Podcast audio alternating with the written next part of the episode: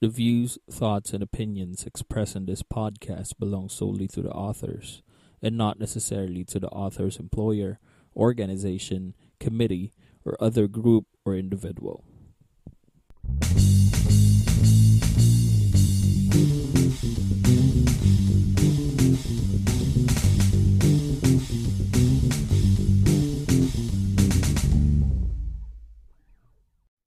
Hey, hey, hey, everybody. Welcome to the podcast. Welcome, welcome. My name's Irvin. You're sorry, man, you're on mute.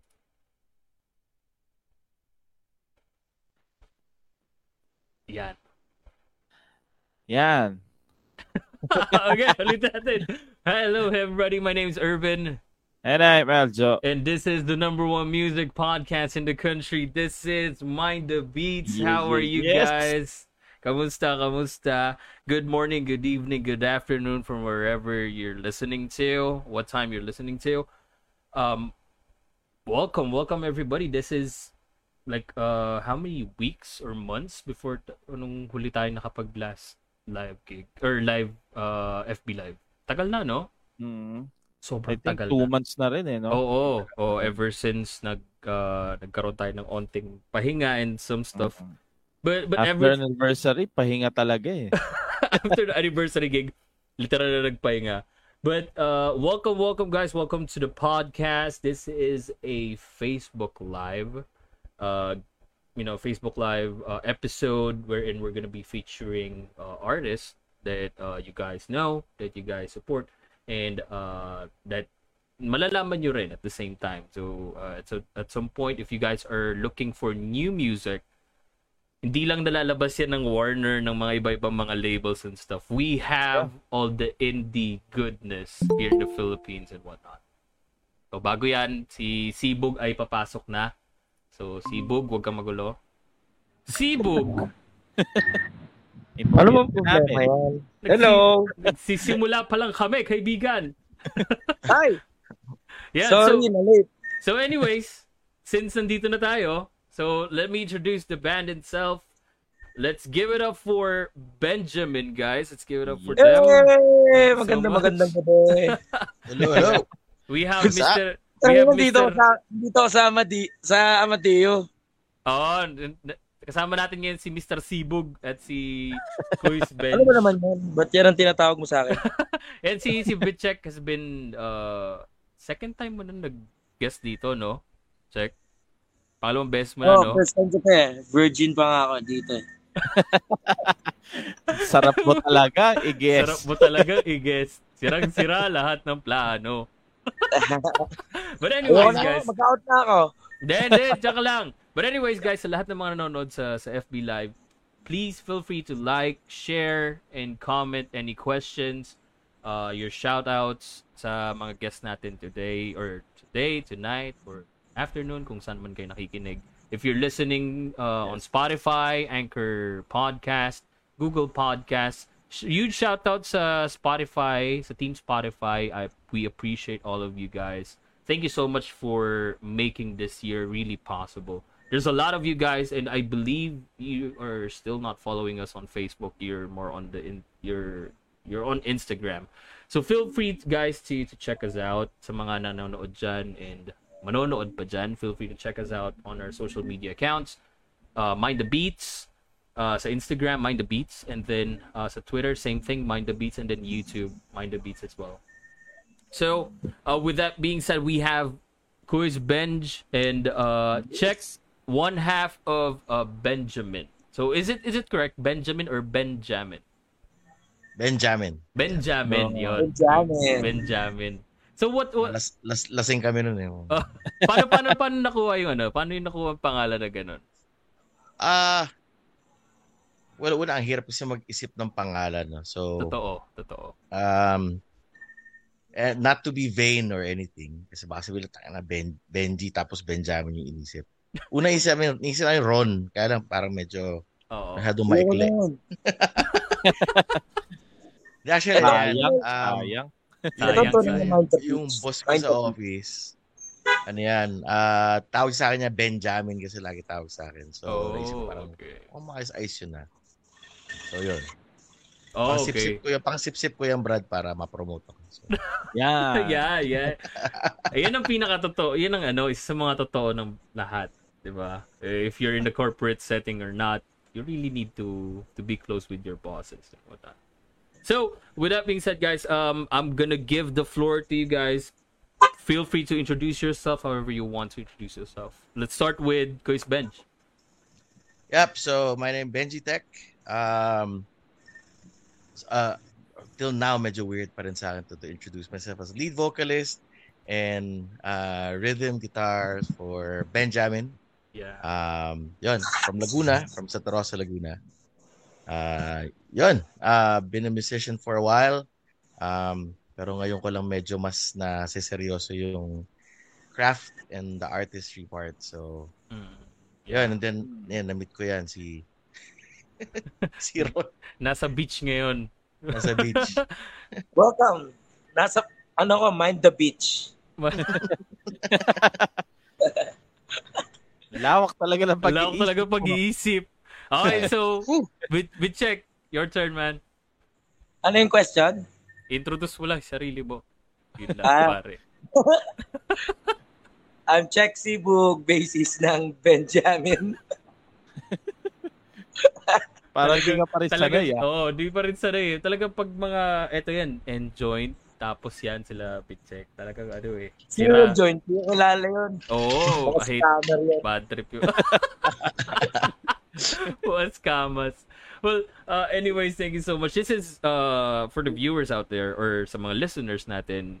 Um, this is one half of Benjamin. Benjamin is a group here in Laguna, starting out in the the indie scene, and um, these uh, people are actually um, great musicians as well. They've been playing music for quite some time now, um, doing gigs, uh, mga bar gigs, you know, weddings and stuff, and then you know, all of a sudden they decided to to start like this movement or this band itself, which is Benjamin, to to produce original music. So everything that we'll be talking about here, guys, is directly towards their originals. But of course, uh, papasok pa rin yung mga mga gig stories natin and whatnot. So uh, with that being said, let me let me start the questions itself. Um, how did you guys, uh, kay Kuya Benji muna, how did you start in music? Let's let's travel back, and then let's let's try and reminisce. How how did you start in music? What ano yung naging burning passion? Ano yung nagsimula sa iyo? Hmm. Well, si Airpods kasi has worked as a Saudi for a while. Eh, di ba typical, pag nasa Saudi ka, isa sa mga pinapadala mo yung mga cassette tape. Yung mga naka parang hard plastic case na cassette. Mm. So, na, naipon yan sa bahay. DHL. Um, ayan, I've grown with ano eh, with a musical family talaga. So, lola ko was a leader ng choir and then nung bata ako, I couldn't find anything that I'm good at. So, sabi ko, sige, sali ako sa choir. Um, so, doon na-develop ng konti yung love for music. Tapos, pakikinig ako ng mga plaka ni AirPods. Ayan, mga Beatles, mga Buddy Holly, mga ganyan. So, doon nag-start yung orientation ko.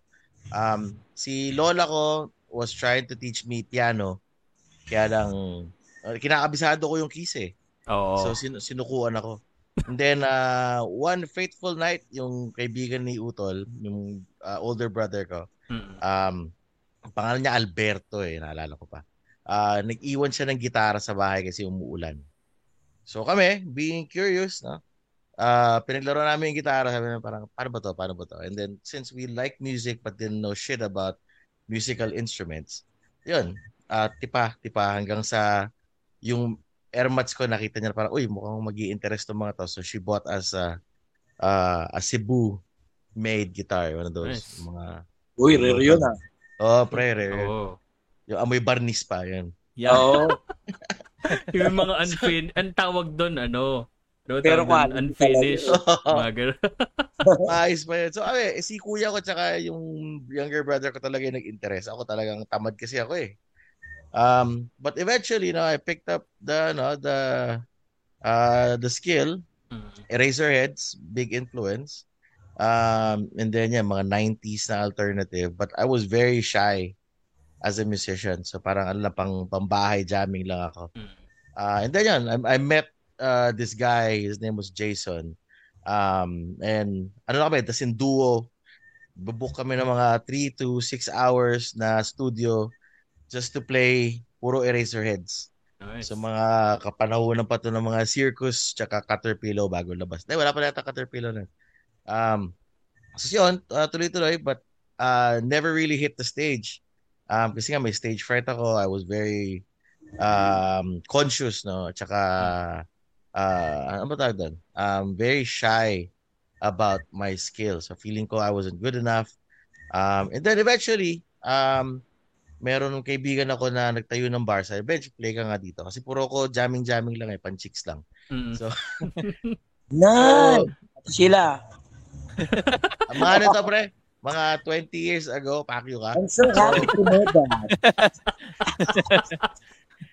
So, pero sa bagay, pwede pa rin magalit yun. Oh, Um, pwede pa rin. Pwede. pwede, pwede pa rin eh. May chance pa din. So, yun. Um, moving sa on. bar. Playing for, ano, play, performing for chairs. Yun yung lagi kong tawag doon eh. I was Mm. performing for empty chairs.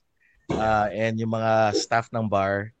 And then yun, um, develop the confidence kahit papano. Uh, try to get spots sa mga bars sa Manila. I was in Pasig kasi.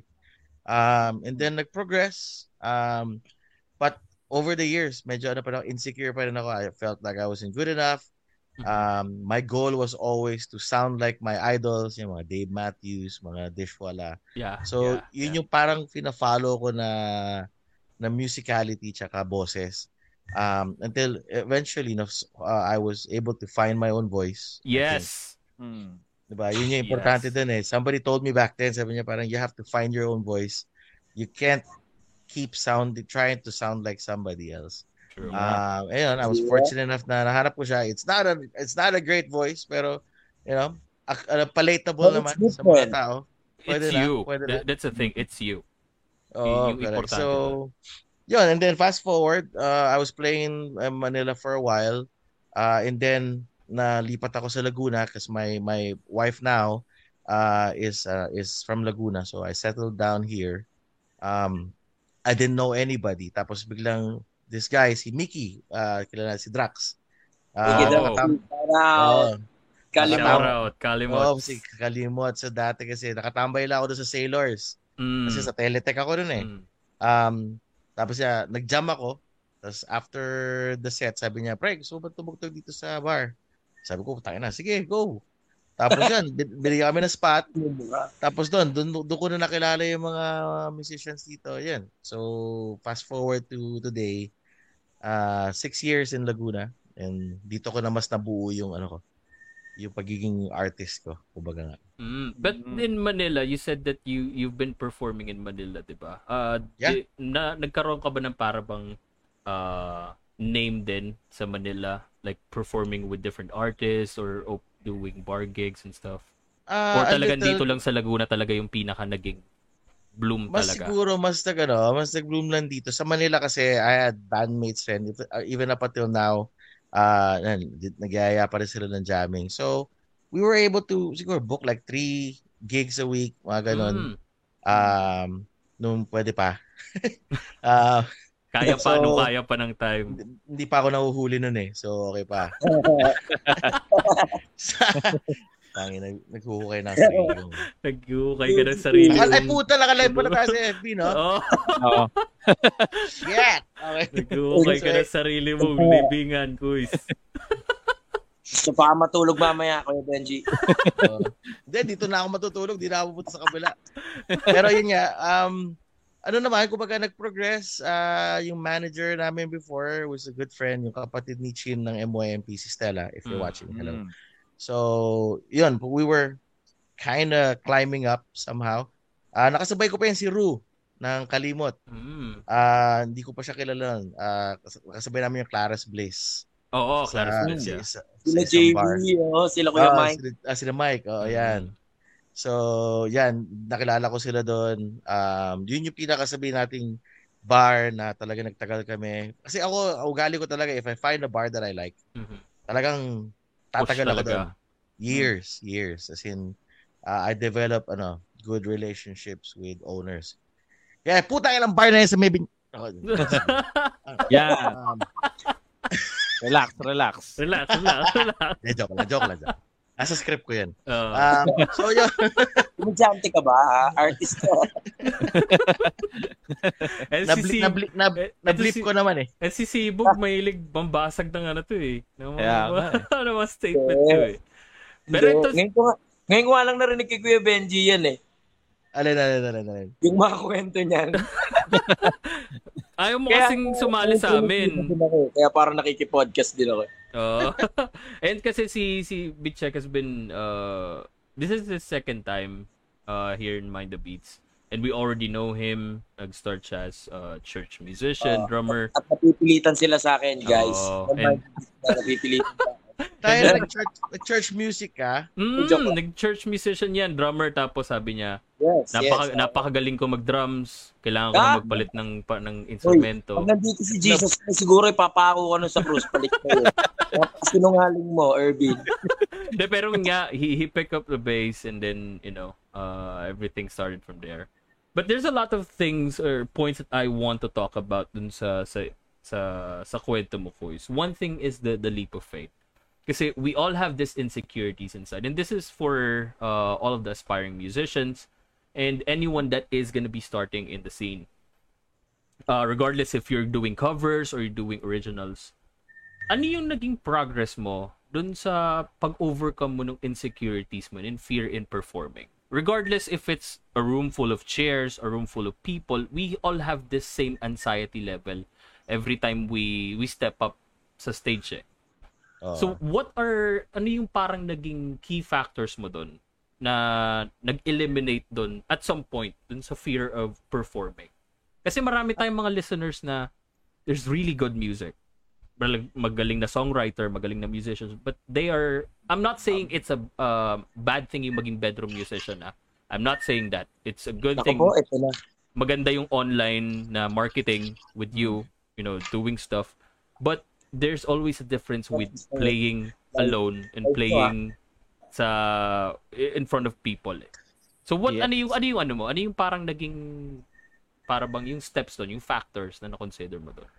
Actually, meron ako naging kaibigan kasi na banda. Pangalan nila Spiel. Mga taga Manila yan. So, uh, nung nakilala ko sila, yan, nood ako nanood. As in, like, every week, pinalo ko talaga yung banda. Nanonood ako lagi sa mga gigs sila. And one one reason na ginawa ko yan is they let me jam eh. So, Oh. pinapajam nila ako ng isang kanta every time. Um, and doon medyo na-build yung confidence ko to play on stage.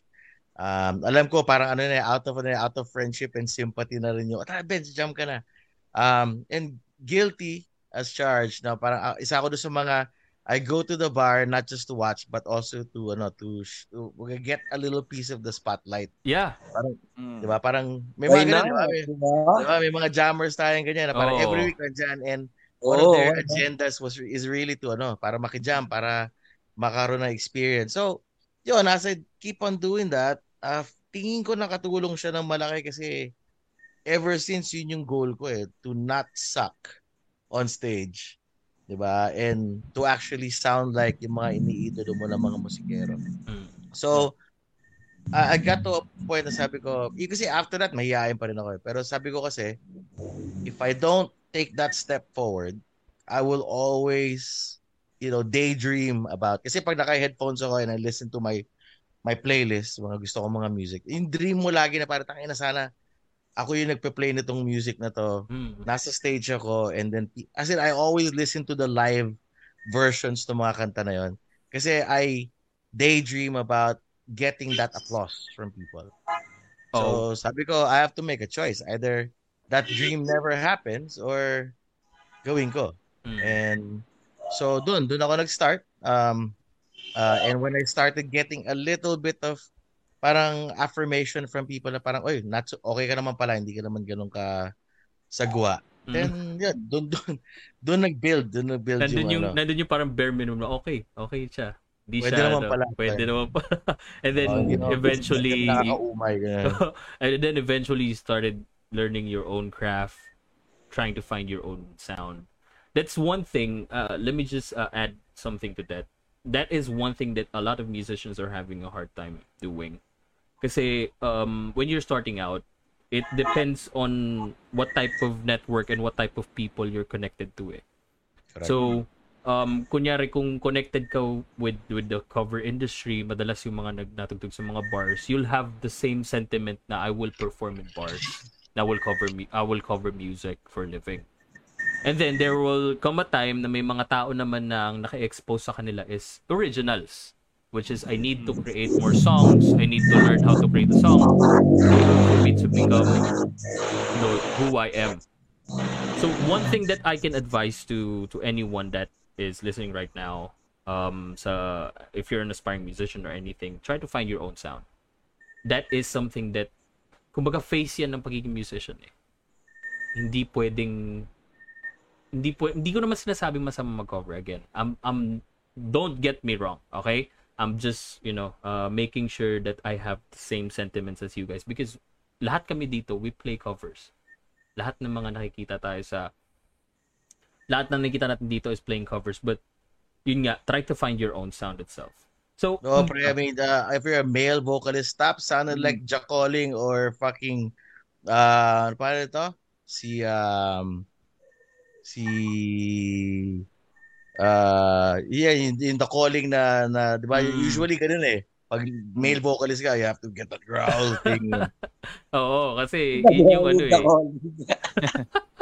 By the way, guys, uh, bati lang natin si JM Madrigal. Classmate TV is present. Happy Sunday, Sir Benjitec. Sabi Yep. niya. What's And syempre, si, ano to, Male Hermedilla. Support. oy Yan.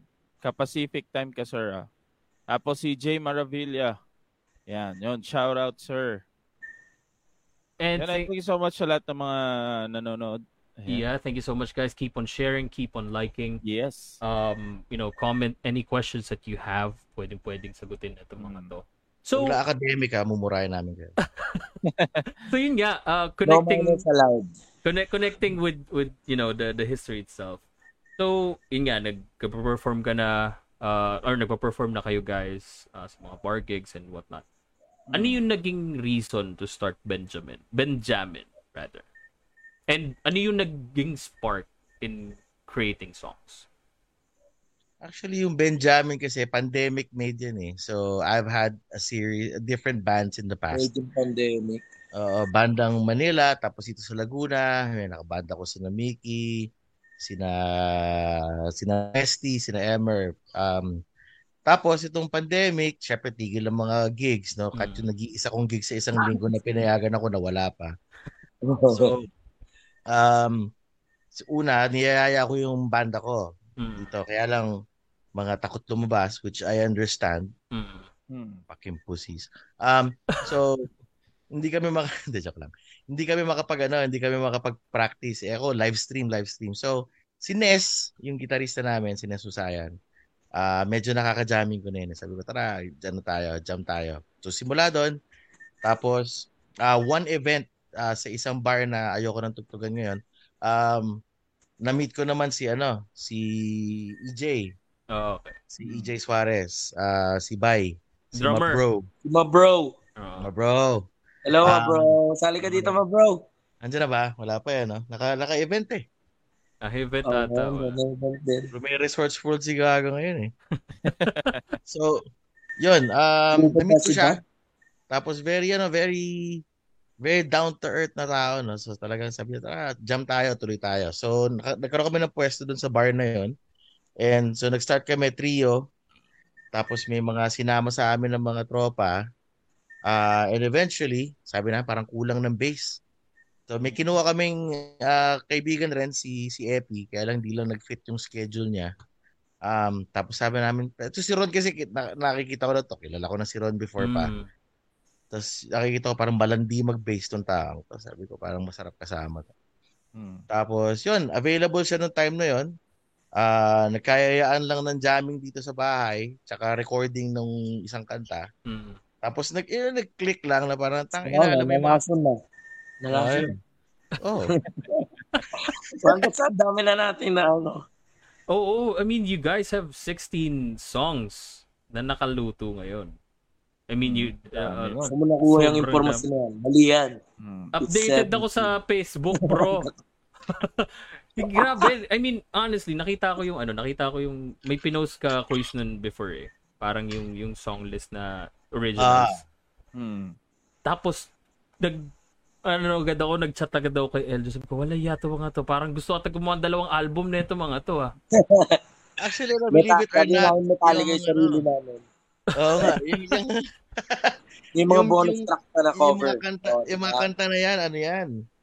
Um, this year lang yan halos lahat. So out of siguro mga Mm. 14 songs, 16 songs, ah dalawa lang dun yung dati pa. This year lang lahat yan. Oh, okay. Um, so, di ko alam, tinamaan lang ako bigla ng sipag. Mm. Dati kasi takot ako magsulat eh, parang sulat ako, tapos tangin ng pangit. So, hindi ko na tinutuloy. Mm. Tapos Hindi ko nire-record, hindi ko sinusulat. Sabi ko, um, yung ano, ah, vocalist ng Dishwala, naka-chat ko kasi siya, si J.R. Richards. Richards. Hmm. Sabi ko, tinanong ko na siya sa chat, sabi ko, what's your process in writing songs? Sabi niya, sabi ko, is it the melody or is it the words? Sabi niya, it can be any of the two. Sabi niya, basta make sure any thought that comes to you, write it down, record it with your mini recorder or whatever.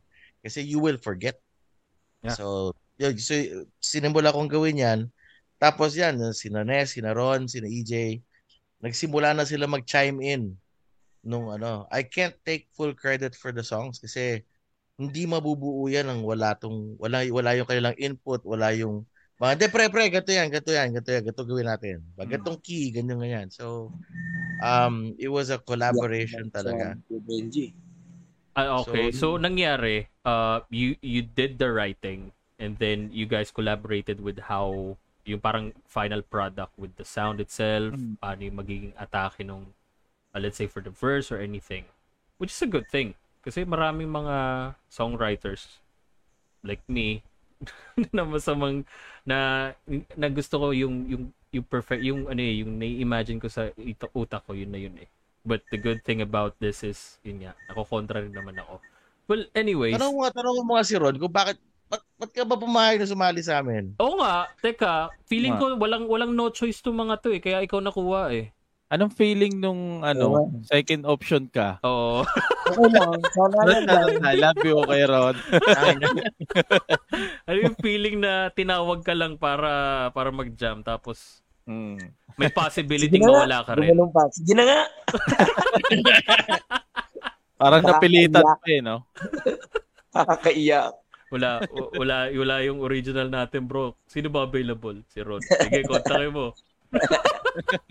Hindi, pero the good thing about, about the good thing about Ron is ano siya, flexible naman to eh. Hmm. Ah, ano yan eh. Ayo. Pwede magsasa pag sumali nga sa variety yan, sasayaw din yan sa mga kasama Flexible din dancers. Magsa-salsa din ako. Yan. Salsa. Pero ik- ikaw naman Ron, um entering uh, Benjamin, what are your initial thoughts? Like uh, are you gonna be like the the person na para bang laid back lang ako, I'm just gonna, you know, uh work on what they want me to do or talagang you you added input dun sa sa mga songs? Ano yan? Sino ba? Pagod ka na. Ikaw Ron, ikaw, ikaw, ikaw Ikaw Ron. ka lang, ano? Ikaw tatanong Ron. Ganito lang yon. Sino bang ayaw ng history? Siyempre, di ba? Yung mga recording, ang sarap din talaga mapapunta doon. Kasi habang tumatanda ka, nakikita mo yung mga works mo. Tapos pag tinignan mo yung circa ganta ka na, makikita mo, oh shit, ganun pala ako no dati, no? Ganon, ganon, ganon. Parang remembrance din. Kaya masarap. That's my thought. You want my thought? Sarap talaga ng So, top. Pani talagang babasagin ka talaga. Lahat binabasag na ito eh. Yun, hindi, basta. Masarap, masarap sumama sa mga ganyan. Alam ni Kuya Benji yan, kung gaano katarap. Di ba, Kuya Benji? Tarap, tarap. Tarap. Mm. Charap, charap. Wow. Oo. Pero- Pero guys, uh, I just want to to get your point on this one. Kasi there's uh, a big difference with covering and then the originals itself. So, ano yung parang ano, ano yung parang naging struggles niyo with you know, Yeah. doing the the original songs. Kasi your kasi yung initial thought natin as songwriters or tayong gawa-gawa ng originals is we try to make it a point na hindi siya magiging katunog ng specific song or any genre na yung pina-influence natin. Ano yung Mm. ano? Ano yung parang naging struggles and at the same time, ano yung naging factor para mabuo yung 16 songs na yon Mm. in just or 14 songs in this year. Ah, well, for me kasi, gusto ko magkaroon ng magandang elaborate story about that. No? Pero, ah it's it's a, something short of a miracle kasi na nagtuloy-tuloy lang siya. Alam mo yun, yung, yung kayang iwan kasi ginam namin ni Nes. Tapos, parang sabi namin, okay, it started with as an acoustic, ano lang, song. And then, bigla nagkaroon ng drums. Tapos biglang sinamahan ni ni Ron ng bass niya. So parang nabuo na siya ng gano'n, nag-evolve yung kanta. Um, pero in the process kasi of putting your song out there, scary eh. Ito nga, nag-event nga kami, diba? Nag tayo, nag-charity event kami niyan um, mga dalawang linggo na, no? Kalipas. Or to, parang one week lang pala. And everybody was doing cover songs. Tapos kami, biglang original kami. Yung, yung tatlo, apat na kantang tinugtog namin, puro original. So Mm. nandun yung parang etangin na hindi naman makaka-relate yung mga tao dito pero every chance that we have whether naka-live stream kami or naka nasa stage kami talagang sugal eh. Mm. Kasi syempre ang goal mo pag tumugtog ka maliban sa sarapan is gusto mo ma-appreciate ng mga tao. Pero kung tutugtog ka kasi ng original, andun lagi yung parang ano magugustuhan kaya nila to, parang may papalakpak ba? Ma-hype, And- ata, ma-hype ba sila nito? Gano'n. Mm. Kasi parang, di ba, you are your own worst critic eh. Parang True. feeling mo, the song is not good enough. Feeling mo, parang corny. Di ba? Pero, siguro lakasan na lang talaga ng loob eh, bro? Parang, Mm. sige, gawin, mga, anong tututugin natin? Sige, kaibigan putik, sige, kaya, kayang iwan. Hanggang sa, alam mo yun, parang minahal mo yung sarili mong gawa to a point Yeah. na parang you you became fan of your own songs. Um, and dahil siguro kakatugtog, kakatugtog namin, pinapakinig namin sa mga tao, and sa tulong ng mga kaibigan, Um, um, mga share gano'n. share feeling naman namin, hindi nila kami pinaplastic. Uh, hindi naman yan, ano, hindi naman yan parents love na parang, oh, ang pogi-pogi na anak ko. Diba? Mm. Parang alam mo, pangit ka. Bungo-bungo. So parang, ano, parang kahit nakita mo naman na genuine na nagustuhan nila yung kanta, So that gave us more confidence to do it no in our own circles. Um and then slowly now we're getting uh positive naman na responses from friends and mga non-friends, mga tao na hindi namin kilala. Mm. And yun, yun yung nag inspire sa amin to keep going. Eh, Ano nga, got to a point na parang, di ba pre, parang hindi na tayo ganun ka-enjoy tumugtog ng cover versus original. Eh. Parang, Oo. ang, ang weird no feeling na yun, na parang tayo na parang sana original na tugtugin natin. Mm. So, Eh- siguro dun lang, nagsunod-sunod. And follow-up question ko dyan, uh, Sir Bench. Um, ano yung sa tingin mo naging assurance mo dun sa ano sa mga songs na gusto mong bitawan uh, this coming months or years yung gusto mong ilabas talaga 'di ba kasi parang uh, the way na may mga na interview kami na mga artist din na songwriter parang there's a point na ano eh na napakahirap sa kanila ilabas yung isang kanta na True. talaga wala silang assurance na magki-click ba to or tama ba yung nagawa ko ganun. Kasi Or masasayang Ah, ba siya? Mga ganun. oo, ganun. Kasi 'di ba parang meron ano eh, in some point meron tayong doubt eh na sa sarili natin na ah, kung kakayanin ba. Pero the way na nakikita namin ngayon, talagang sobrang confident mo na ilalabas ko tong 16 na to. Ganon. Positivity lang. Oo. Correct. Pero Oo. But in some ways, meron bang, ano, you know, kung ano yung assurance mo talaga na, sige, push tayo. Ganon. Mm-mm. Actually, ang assurance ko yung mga yan eh. Kasi Mm. every time na merong bagong kanta na parang, oh bre, pakinggan mo to. Papadala ko ng parang pangit na recording lang gamit yung phone. Runa. Ah, tapos, oh, diba? Tapos parang, eh, maganda siguro dyan, ganito. oh maganda, ito yung gamitin mo dyan. So, sila yung nagbibigay sa iyo ng validation na parang, uy, not bad yan ah. So, umaga dumating siguro kami sa point na parang, yun nga, minahal. Umaga parang yung, yung Oh, sarili mo lu, sarili mong luto. Mm. Parang feeling mo, sarap-sarap ng luto mo. Pero, andun din, tama ka, nandun yung worry na parang, ito ba yung mag, makikriticize ba kami ng mga tao dito? Ready ba kami pag criticize kami? Kaya lang kasi Brad, siguro sa edad na rin namin, parang wala kaming pakialam. Alam mo parang, basta, baga, nandun, tama yung sinabi ni Ron, it's more of history, it's more of sumikat man o hindi. Oo, Siguro, diba? siguro yung ibang artist gusto nila, Siguro talaga nandun, hindi lang hindi lang era na era lang ngayon yung ganong tugtugin. correct. And, and di ba, may mga artists kasi, which I understand. napapalitan yung 1970s. Trip ko 1970s ngayon eh. Tapos oh, diba? Tsaka sabihin ng mga artists kasi na iba, ang main goal nila is to parang Express get lang that naman. song. O parang get that song na yung magiging plano nila, parang ah, launch pad nila, launching pad nila to, Ah, to, tama. Mm. to stardom eh. Siguro kami, nandun lang kami, si kaya siguro grounded rin kami. Depende kung 220 o 110. Di ano? Um, nakakatawa yun. ay, oh, gusto mo yan, gusto mo A, yan. da- a dad joke right there, dad joke. Oo. Daddy jokes. Welcome to Daddy jokes. Mind the beach. So ano, kumbaga we've tried to keep ourselves grounded kasi gusto lang namin talaga mailabas. Mm. Tangina Mm. kung di lang magastos mag-recording, hindi lang um, mara, oras talaga. Oras namin, oras nung si Ian, yung nagtumutulong sa amin na yung, nag- yung sound engineer namin siya nagre-record. Um, saka oras rin namin, no? Mm. Kasi tayo na yung huling recording natin, Brad, tayo na 2 a.m. Oo. Seryoso? Grabe. Oo. Kasi 2 ilan a.m. yung ano, To 8 a.m. Oo, Grabe ganun. naman yun. Tapos pagkatapos pa ng gig. So, Oh, dire-diretso. Fire. So, alam mo yun, parang hindi namin ah mahanap minsan yung oras. So, parang Mm. sabi namin, di tayo na, kumbaga since nandyan na rin lang at kumbaga gusto lang namin mailabas. Kung pwede nga lang ilabas lahat ng 14 na yan.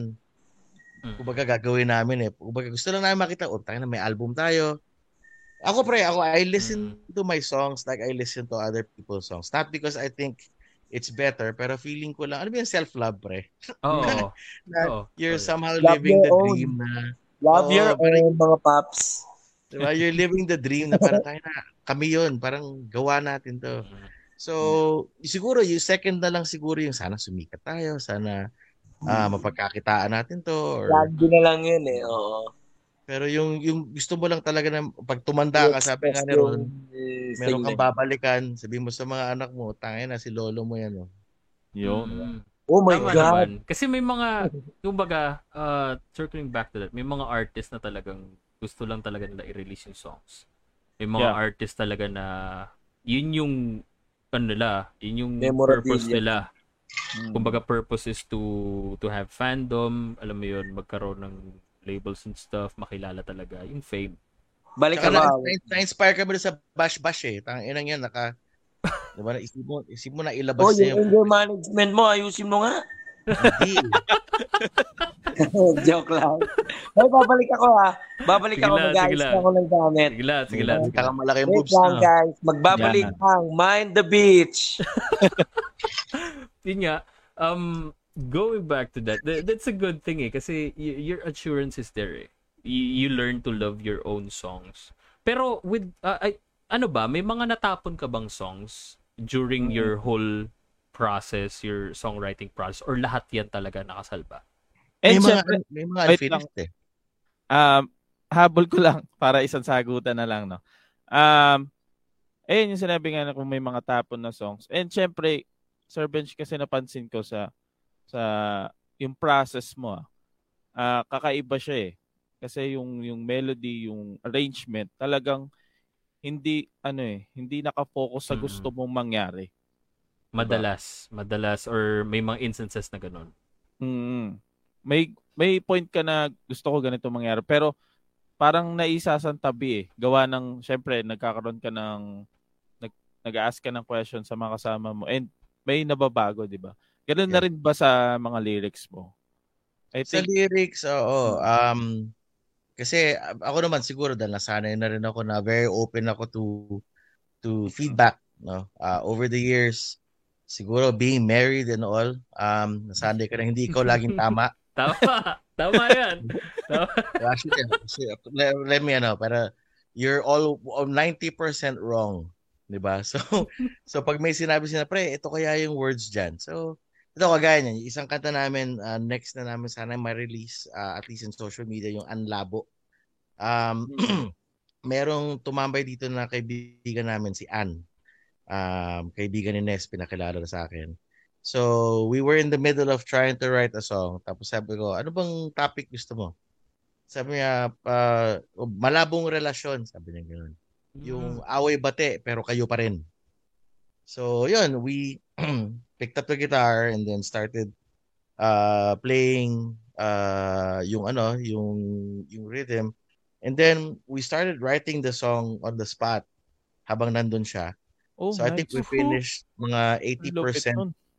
And yun, kumbaga, and then that's what, kaya, ayun, may mga ganon, may hang, meron naman ako na hanggang ngayon, pending pa rin. Oo. Ah, nauunahan na ako, guys, may, may tatlo akong pending doon sa listahan na yun.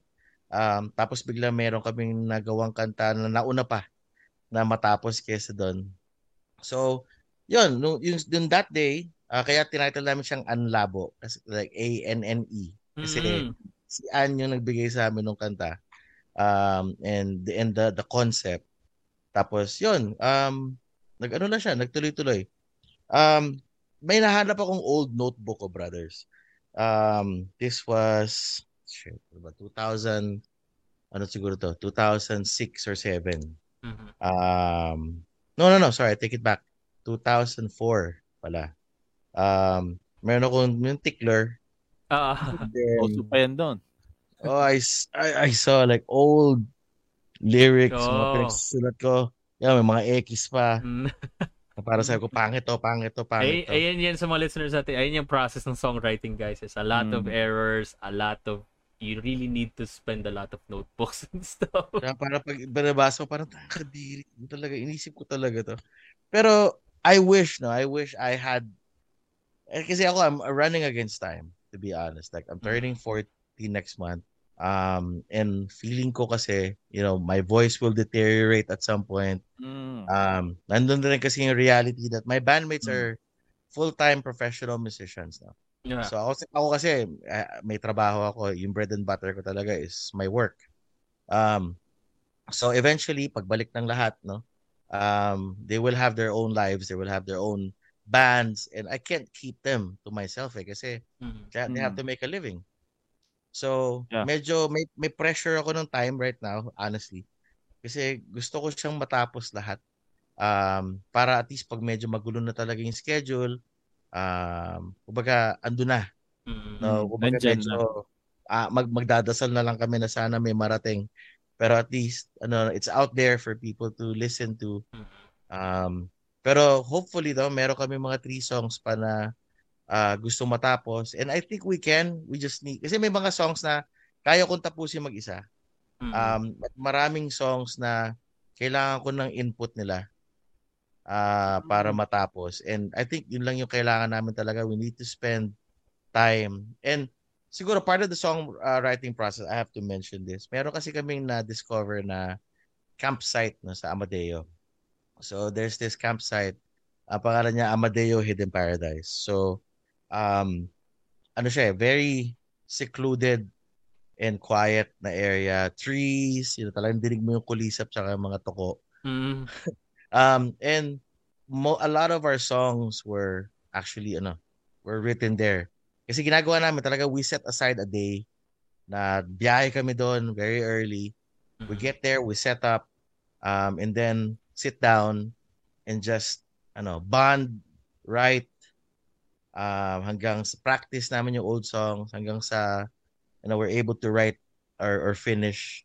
So feeling ko kailangan lang namin ng ganong ah ganong time Mhm. para mag, para yung ginawa di ba yung, yung sa Bohemian Rhapsody yung Queen di ba? Oo. Yung Mm. pumunta sila ng ibang area just to to finish the album. Yeah, yun yung ano dream at saka sa 30 Seconds to Mars di ba yung kalang documentary. Ah. Astig Mm. astig rin yung Brad. Um talagang they spent a month yata doon which we can't do because under kami. Um Mm. merong ano, merong kaming mga ayun, parang you just stay in that house and try to ano, try to finish an album talaga and record. So hopefully, no, uh, Mm. magkaroon kami ng oras talaga.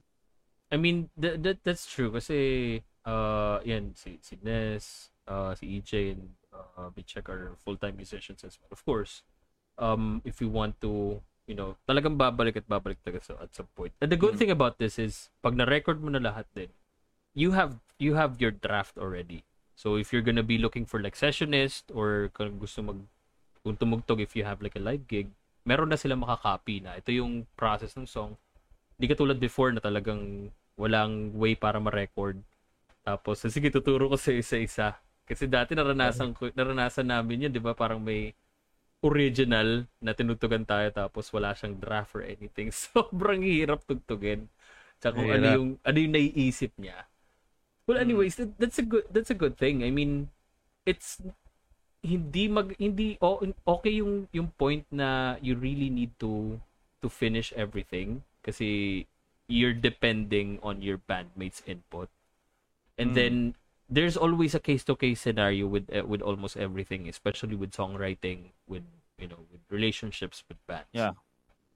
Kasi may mga iba naman talaga na okay lang kahit wala ka ngayon kasi meron naman akong ipapalit and meron naman akong Mm. ano kasi yung mga songs naman is gonna be you know read ako naman nagsulat ito yung mindset ko ito yung mangyayari I have a draft may mga iba naman talaga na alam mo yun uh, nakadepende talaga sila ay they need others input and at the same time Tsaka, it's very I'm a very loyal bandmate kasi man. I mean, Mm. uh, over the years, yung mga nakasama ko, um, uh, siguro, um, I am speaking from, uh, uh, from a point of privilege, no, na parang, pag ginyari, tatlo, ah, tatlo lang yung kailangan nila sa gig, tapos apat kami. Parang ako, I say no talaga, hanggat kaya ko. Kasi, I don't want to leave anyone behind eh. Sa banda kita, kabanda kita. Mm. Um, I haven't really experienced replacing anyone not unless talagang umalis sila dahil may Mm. kailangan silang gawin. Pero yung sabi mo na, "Ah, hindi yan okay. Um, I, I take what is given to me and Tama. make the most of it. So itong mga to, um, I, yung kagaya ng sinasabi mo, no, na parang if they get too busy, I'll get sessionist. Hindi ko may imagine, brad eh. Kasi it wouldn't feel right para sa akin. Mhm. Ah, kagaya na to, alam naman natin si si Ron ay enjoy. O kumbaga, kumbaga borrowed time yan eh. Ah, from Tama. KK na OWA, which, you know, brothers, maraming salamat sa enjoy. Kaya mo sila Kaya mo sila Kasi I, I, parang I, I don't like uh, the thought na. I'm trying to get or steal, kumbaga, someone else's bandmate, no? Just because we have a good thing going. Mm. So, kumbaga ako, um, kumbaga, pero sabi nga ni Ron sa akin, uh, parang Bench, magsisimula na yung mga gigs namin. Pero pwede pa rin ba ako maging basis? Sabi ko, bro, hindi ko inisip na magpalit. Mm. No? Sabi ko nga, since may gigs na kayo, importante lang ma-record natin. Ah, kung may mga gig, tapos pwede ka, then ikaw lang yung bahista namin. Hanggat maaari, hindi ako kukuha ng, Mm. ng reliever. Pwede naman kami mag-trio eh. Mm. Kaya naman eh, kaya. so, kaya, kaya. Kumbaga, kaya kong i-sacrifice yon versus, you know, parang para lang, alam mo yun, para lang makumpleto. Mm. Um, hindi ko lang siguro, yun yung aking, ano, yun yung upbringing ko when it comes to being in a group eh. Na Mm, para, yeah. Tama. Tama. parang hindi ko, I- if we built something hanggat maaari, you know, I want it to be, you know, kumbaga, I want it to be our success. Ah, kung yun man yung patutunguhan. Ah, versus parang, basta, ito yung gusto ko mangyari. Whether you guys are with me or not, hindi eh. Kasi, Mm. ito mga songs na to, yes, I wrote them. Mm. Diba? Pero, for me, dati kasi parang Benji Tech with, ganyan. Yeah. Oo, dati sa- oo. Ganun yung ano the eh. beginning, parang ganun yung iniisip ko na parang I want to be recognized as the guy who did it. Pero, over the months na, na magkakasama kami, ano, eh, band guy talaga ako, brad. Eh. Parang yan, nagsosolo-solo ako. Mm. Pero yung orientation ko, music is always collaborative talaga. Mm. Tsaka iba yung feel pag may kasama ka sa band eh, no? Kaysa dun sa Oo. nakasolo ka. I'm sorry Iba-iba kuya, kuya Bench, but Mm. ano eh, medyo tricky sa akin yung question na to. Gusto ko lang malaman talaga. Going Oo. back to the songwriting process mo. Kasi sinabi mo kanina, 'di ba? Sa sa as a musicians, gusto mo ano eh, napalabas mo na yung, yung tunog mo, yung ikaw, 'di ba?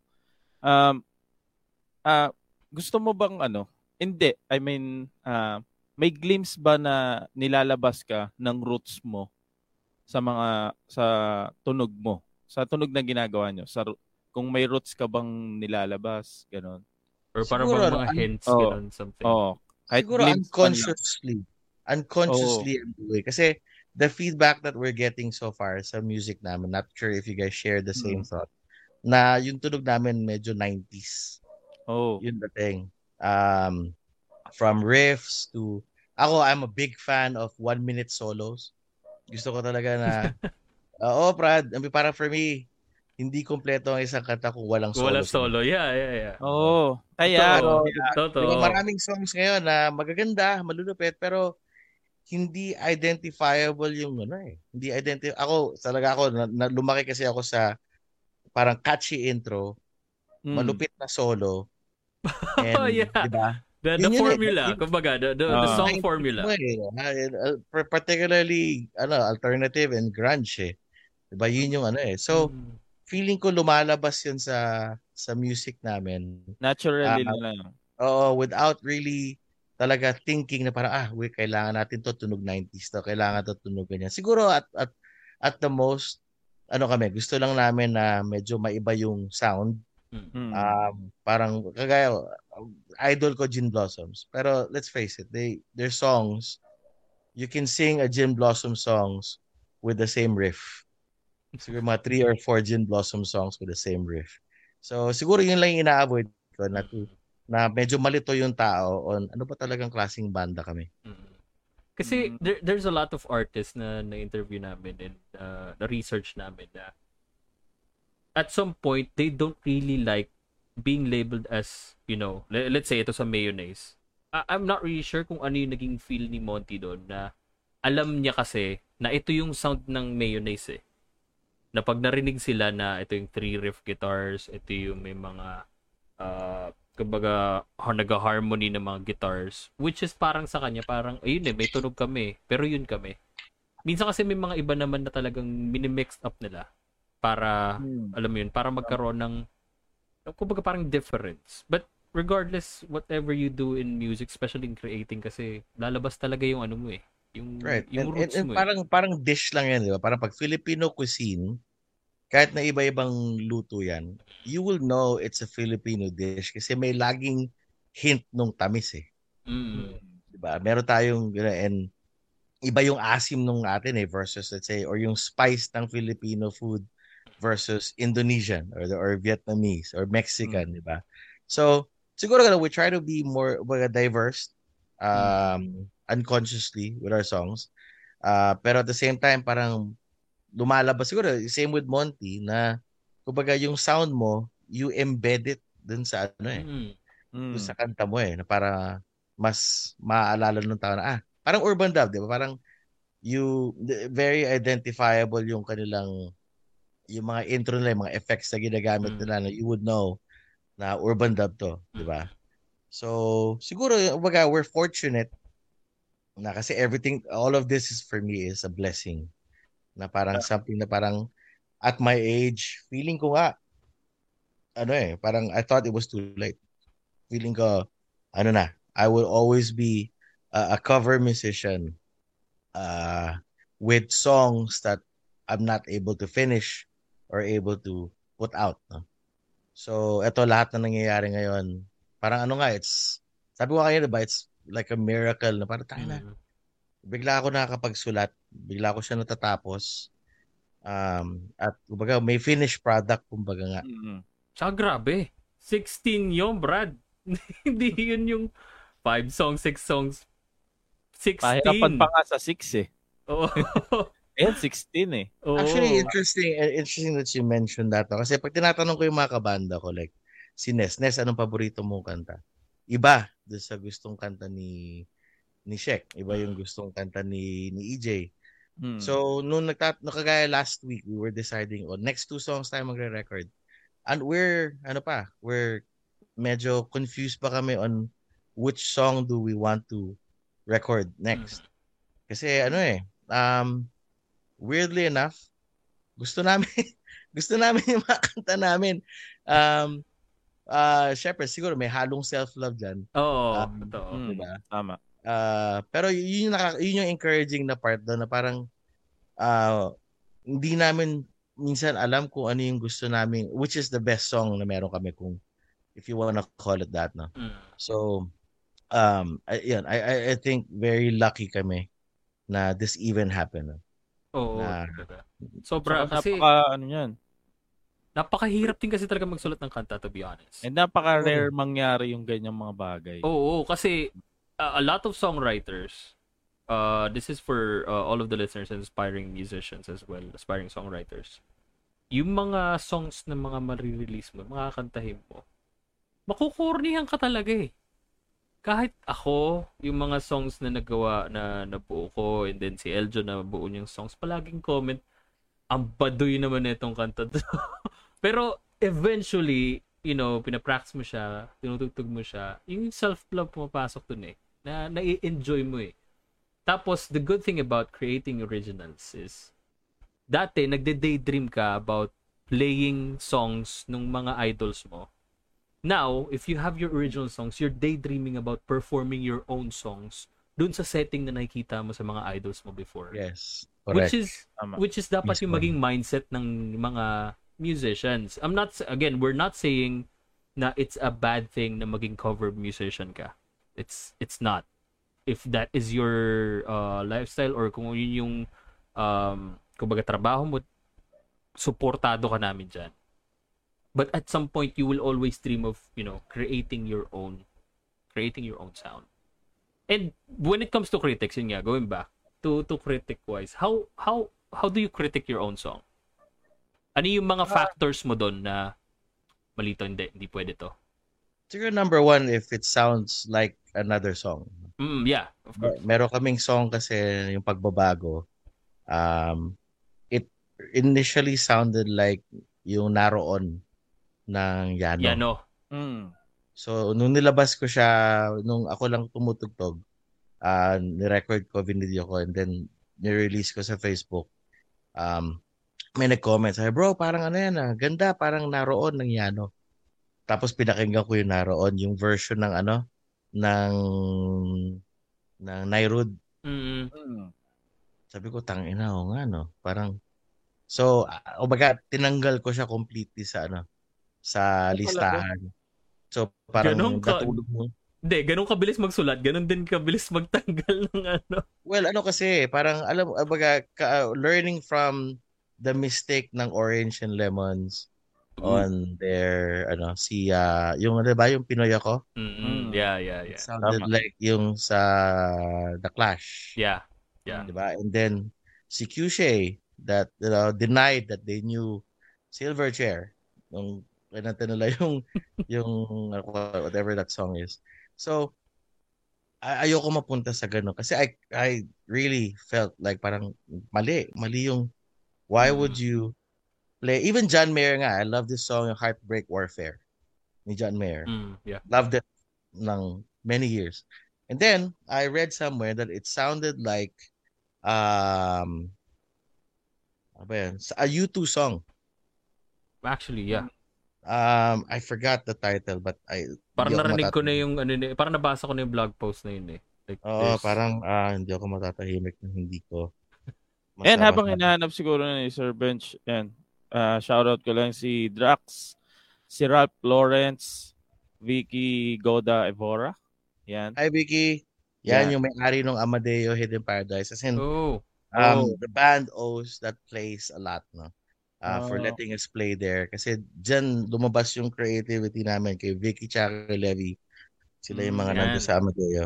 sana makadalo makapunta rin tayo dyan probably matapos Yes. natin yung ibang songs. campfire galore, man. Like nature trip and shit. Mm. Sobrang um anyway, I can't find the fucking song. Pero yun, parang ayokong umabot ako sa kami sa punto na parang okay, may mga nakagusto and then somebody will come out of nowhere and say, "Ay na total rip off 'yan ng ano, ng Mm. Pero ah, di mo maiwasan 'yon kasi we are a combination of all the songs that we've listened to ever since, di ba? Yeah. Tama. Sure. Pero uh, we just don't want it to come close to to that actual song. Mhm. So, siguro subconsciously some of our songs came from a riff, 'di ba? Uh, of a song that we like. Pero baga as long as we didn't do it intentional Mhm. uh, and aware ka maybe in the creating in the creating process na uy, katunog-tunog naroon. Hmm. Kumbaga, if I have a chance to to change it, then I will, which is what we did. Ah, Mhm. pinalitan ko ng konti yung yung areglo, yung bato ng ng lyrics. Mhm. Um and yeah, again, for the longest time parang I held off in in Mm. singing that song hanggang sa nag-evolve na lang siya Mm. and yun na thankfully uh, nalayo naman namin siya doon sa ano Mm. sa kanta na Oh. yun. Kasi may mga instances na like yung certain issue ng Paramore and then ni Olivia Rodrigo, which is good for you, and then you miss your Hmm. business.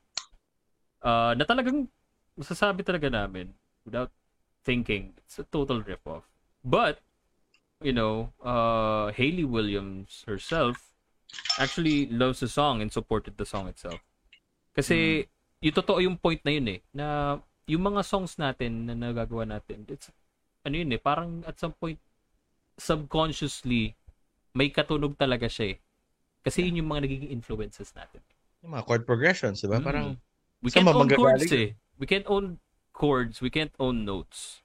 The only thing that they can plagiarize is yung, yung lyrics and how we created it in a sense. Kung Correct. talagang literal na katulad ng ginawa ng Orange and Lemons, not hating on Orange and Lemons again. yeah, yeah, they're, they're, they're good. Kaya Yeah.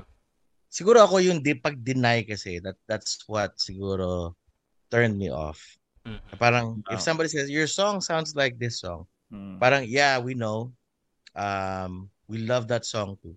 And maybe part of this song was influenced by that song. Okay lang eh, Mm. di ba? Pero yung Coming mo na parang, That it's good. oh, pero pag sinabi mo sila, no, we don't know that band.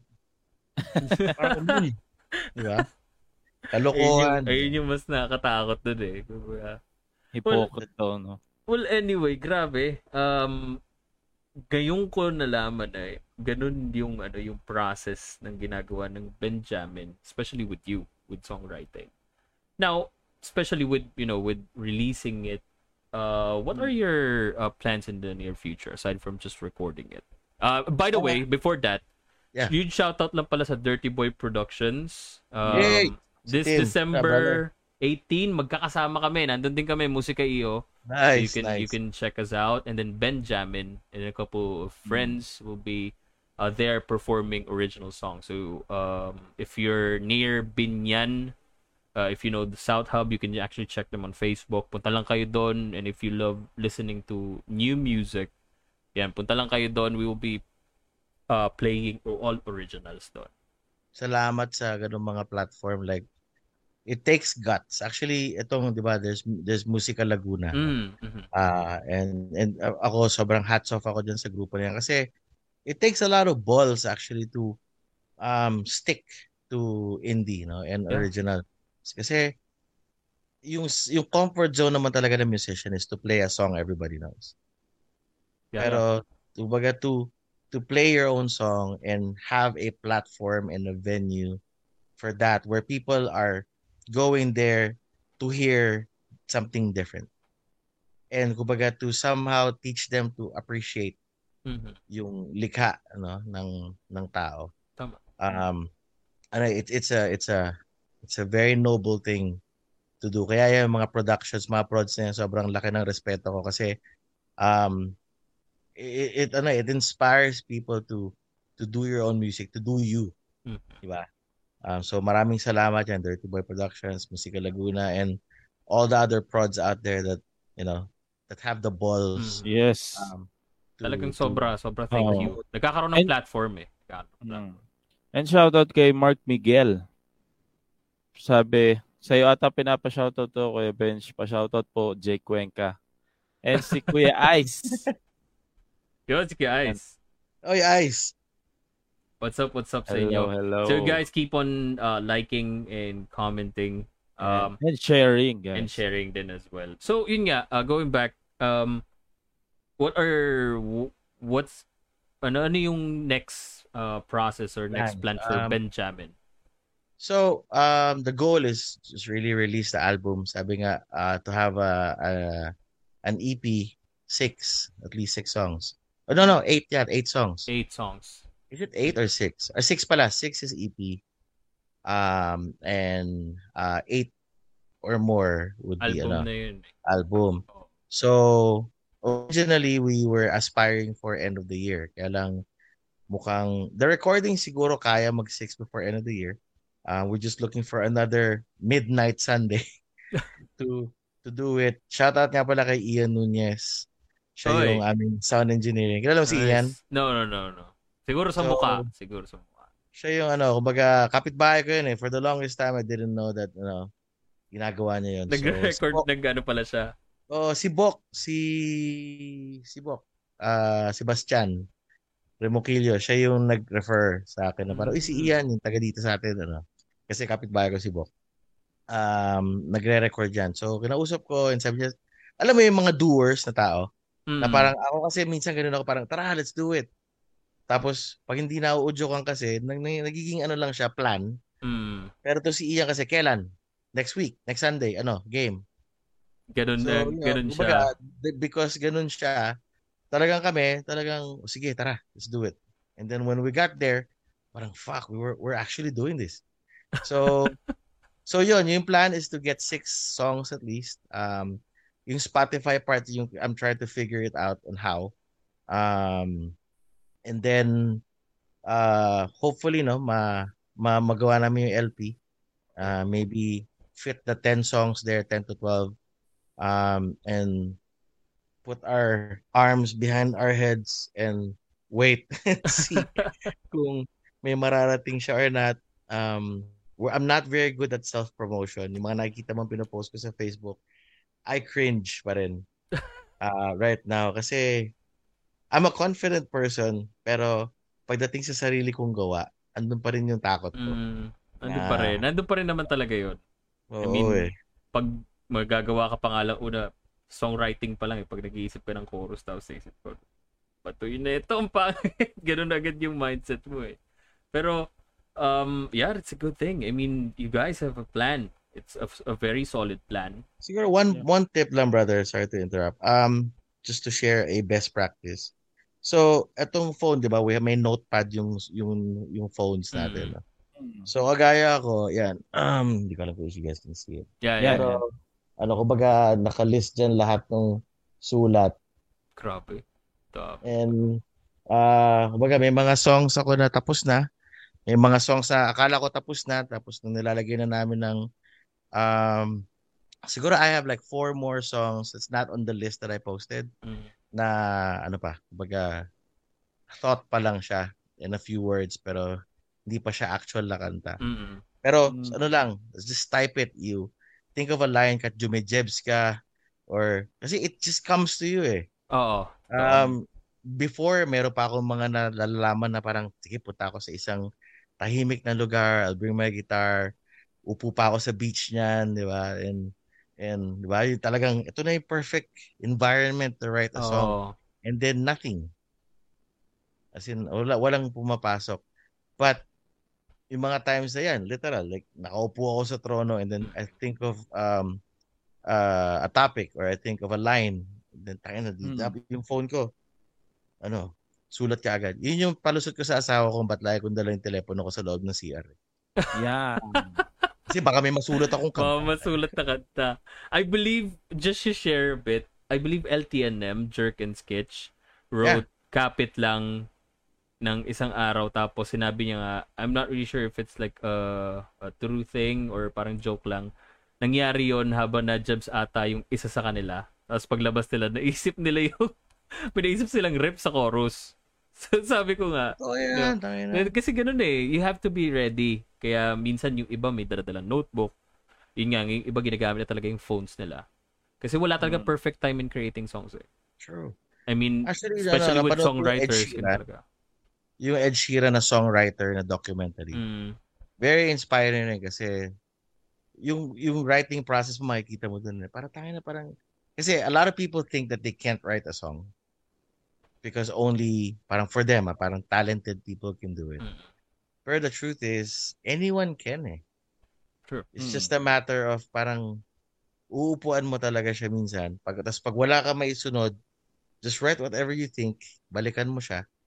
Tapos pwede mong baguhin. Um, and if you like it, hindi pa rin yun final eh. Mm. Pwede pa rin siya magbago eh. So, funny story, di ko alam kung nadidig mo na to. Si Brian McKnight, di ba? Mm. Meron siya nung Back at One na song. So, I don't know if it's true or not, pero pa- I heard from an interview, sabi niya, sabi, a lot of people think it's the ultimate love song, di ba? Di ba? One, two, three, di ba? It, it, it goes like that. Sabi niya, the, the, the source of that song, he was trying to program a remote control. And he was reading, Yeah. di? He was reading the manual, di ba? Sabi niya, one, two, three, and when all you- when you're done with steps one, two, three, you go back at one. So while most people think it's like a love song by their own interpretation, Mm. which is the fun part when you write a song, um, and then you, waga, your all your, ano, parang your dreams are gonna be shattered by the musician and say no, it's about programming a remote control. Yung take a picture ng filter, parang um, a lot of people have different interpretations. I mean, no, I was I got so wasted in an airplane, and I woke up, uh, na parang I, I was naked. But a lot of people thought that he was talking about childbirth and how he was. It was a naked baby, but now parang tangina yun lang pala ibig sabihin. So, iba yung interpretation talaga palagi. I believe si si Paul McCartney has something. I'm not really sure if it's true or not. Pero yung yesterday, Mm. he he wrote it dahil nagluluto siya ng itlog. Talaga ba? I'm not really sure if it's true or not. Uh, I just Possibly, read it. yeah. I just uh saw parang nabasa ko lang siya sa isang blog post uh, a few years ago. Pero yun yun parang kinuwento niya dun na it's just a process of me doing breakfast. And then while I'm cooking eggs, dun niya parang naisip niya, yesterday, yun." Tapos lahat ang daming nakakaisip na yesterday is a really good song. It portrays It ganyan-ganyan mga ganun. Tapos pag narinig mo sa artist, wala na. Bad trip ka na. Iba yung... Diba? ano. Sometimes you don't want to know eh. Sometimes you Oo. don't want to know. Pero alam mo, if you notice, the lyrics of our songs are very straightforward. Um, nothing um, na profound. Iba-iba kasi very artistic yung kanilang choice of words. They Mm. use um, mga, ano, parang leave it, by subject to interpretation. Mm. Saka Um, yung mga metaphor na ginagamit nyo, Yeah, yeah. direct to the point. Hindi na siya yung speech niya. Oo. Diretso-diretso eh. ano na eh. Kumbaga gumagamit kayo ng metaphor pero yung yung meaning nung nung line is very direct to the point eh. Wala nang ibang palabok eh. Kumbaga dun Hmm. sa ano nga 'di ba, yung sa song na ah, ano yun? Kaibigan putik, 'di ba? Literal Like yun. ang- Title pa Like lang ang eh. like ka na eh, 'di ba? Yung yung sa chorus part. Oh, hoy hoy hoy na bisto ka na. Oo, Di ba? ganun. Di ba? Okay. Parang- like, ano yun eh. parang di mo parang ano eh, parang hindi mo na hindi mo ano eh, hindi na hindi mo na kailangan pag-isipin yung mga Oo. audience mo, yung mga magiging Correct. fan mo doon sa mga kanta nyo, Mm-mm. 'di ba? Kasi may mga Kumbaga- ibang artist naman na talagang like Ellie, na talagang pag-iisipin ka talaga eh. Oo. Mag-iisip ka ng deeper meaning dun sa mga songs. Isipin mo bagay ba sa love song to? Hindi. sa kanila hindi. yun, Eh. Pangarap ko magkaroon ng kanta na ano, kumbaga more deep than Mm. the songs. Kasi right now, ang laban ko sa mga kanta ko is meaning and ano, kumbaga yung intent Mm. ng kanta. Pero yung gusto ko rin kasi yung gano'n na parang um very more parang more artistic yung ano, yung lyrics eh. So hopefully, you know, Yeah. Um, pero feeling ko kasi pag ano kasi dapat malawak talaga yung vocabulary mo eh. Eh ako kasi layman ako eh. Mm. So hindi ako masyadong if I can use the shortest version of that word or 'di ba, the Mm. synonym of that word I will. Um while some people siguro they they they they want to use metaphors and ako rin naman Mm. to so that I could sound smarter. Pero pero ano eh, hindi pa eh, hindi pa nangyayari. So Mm.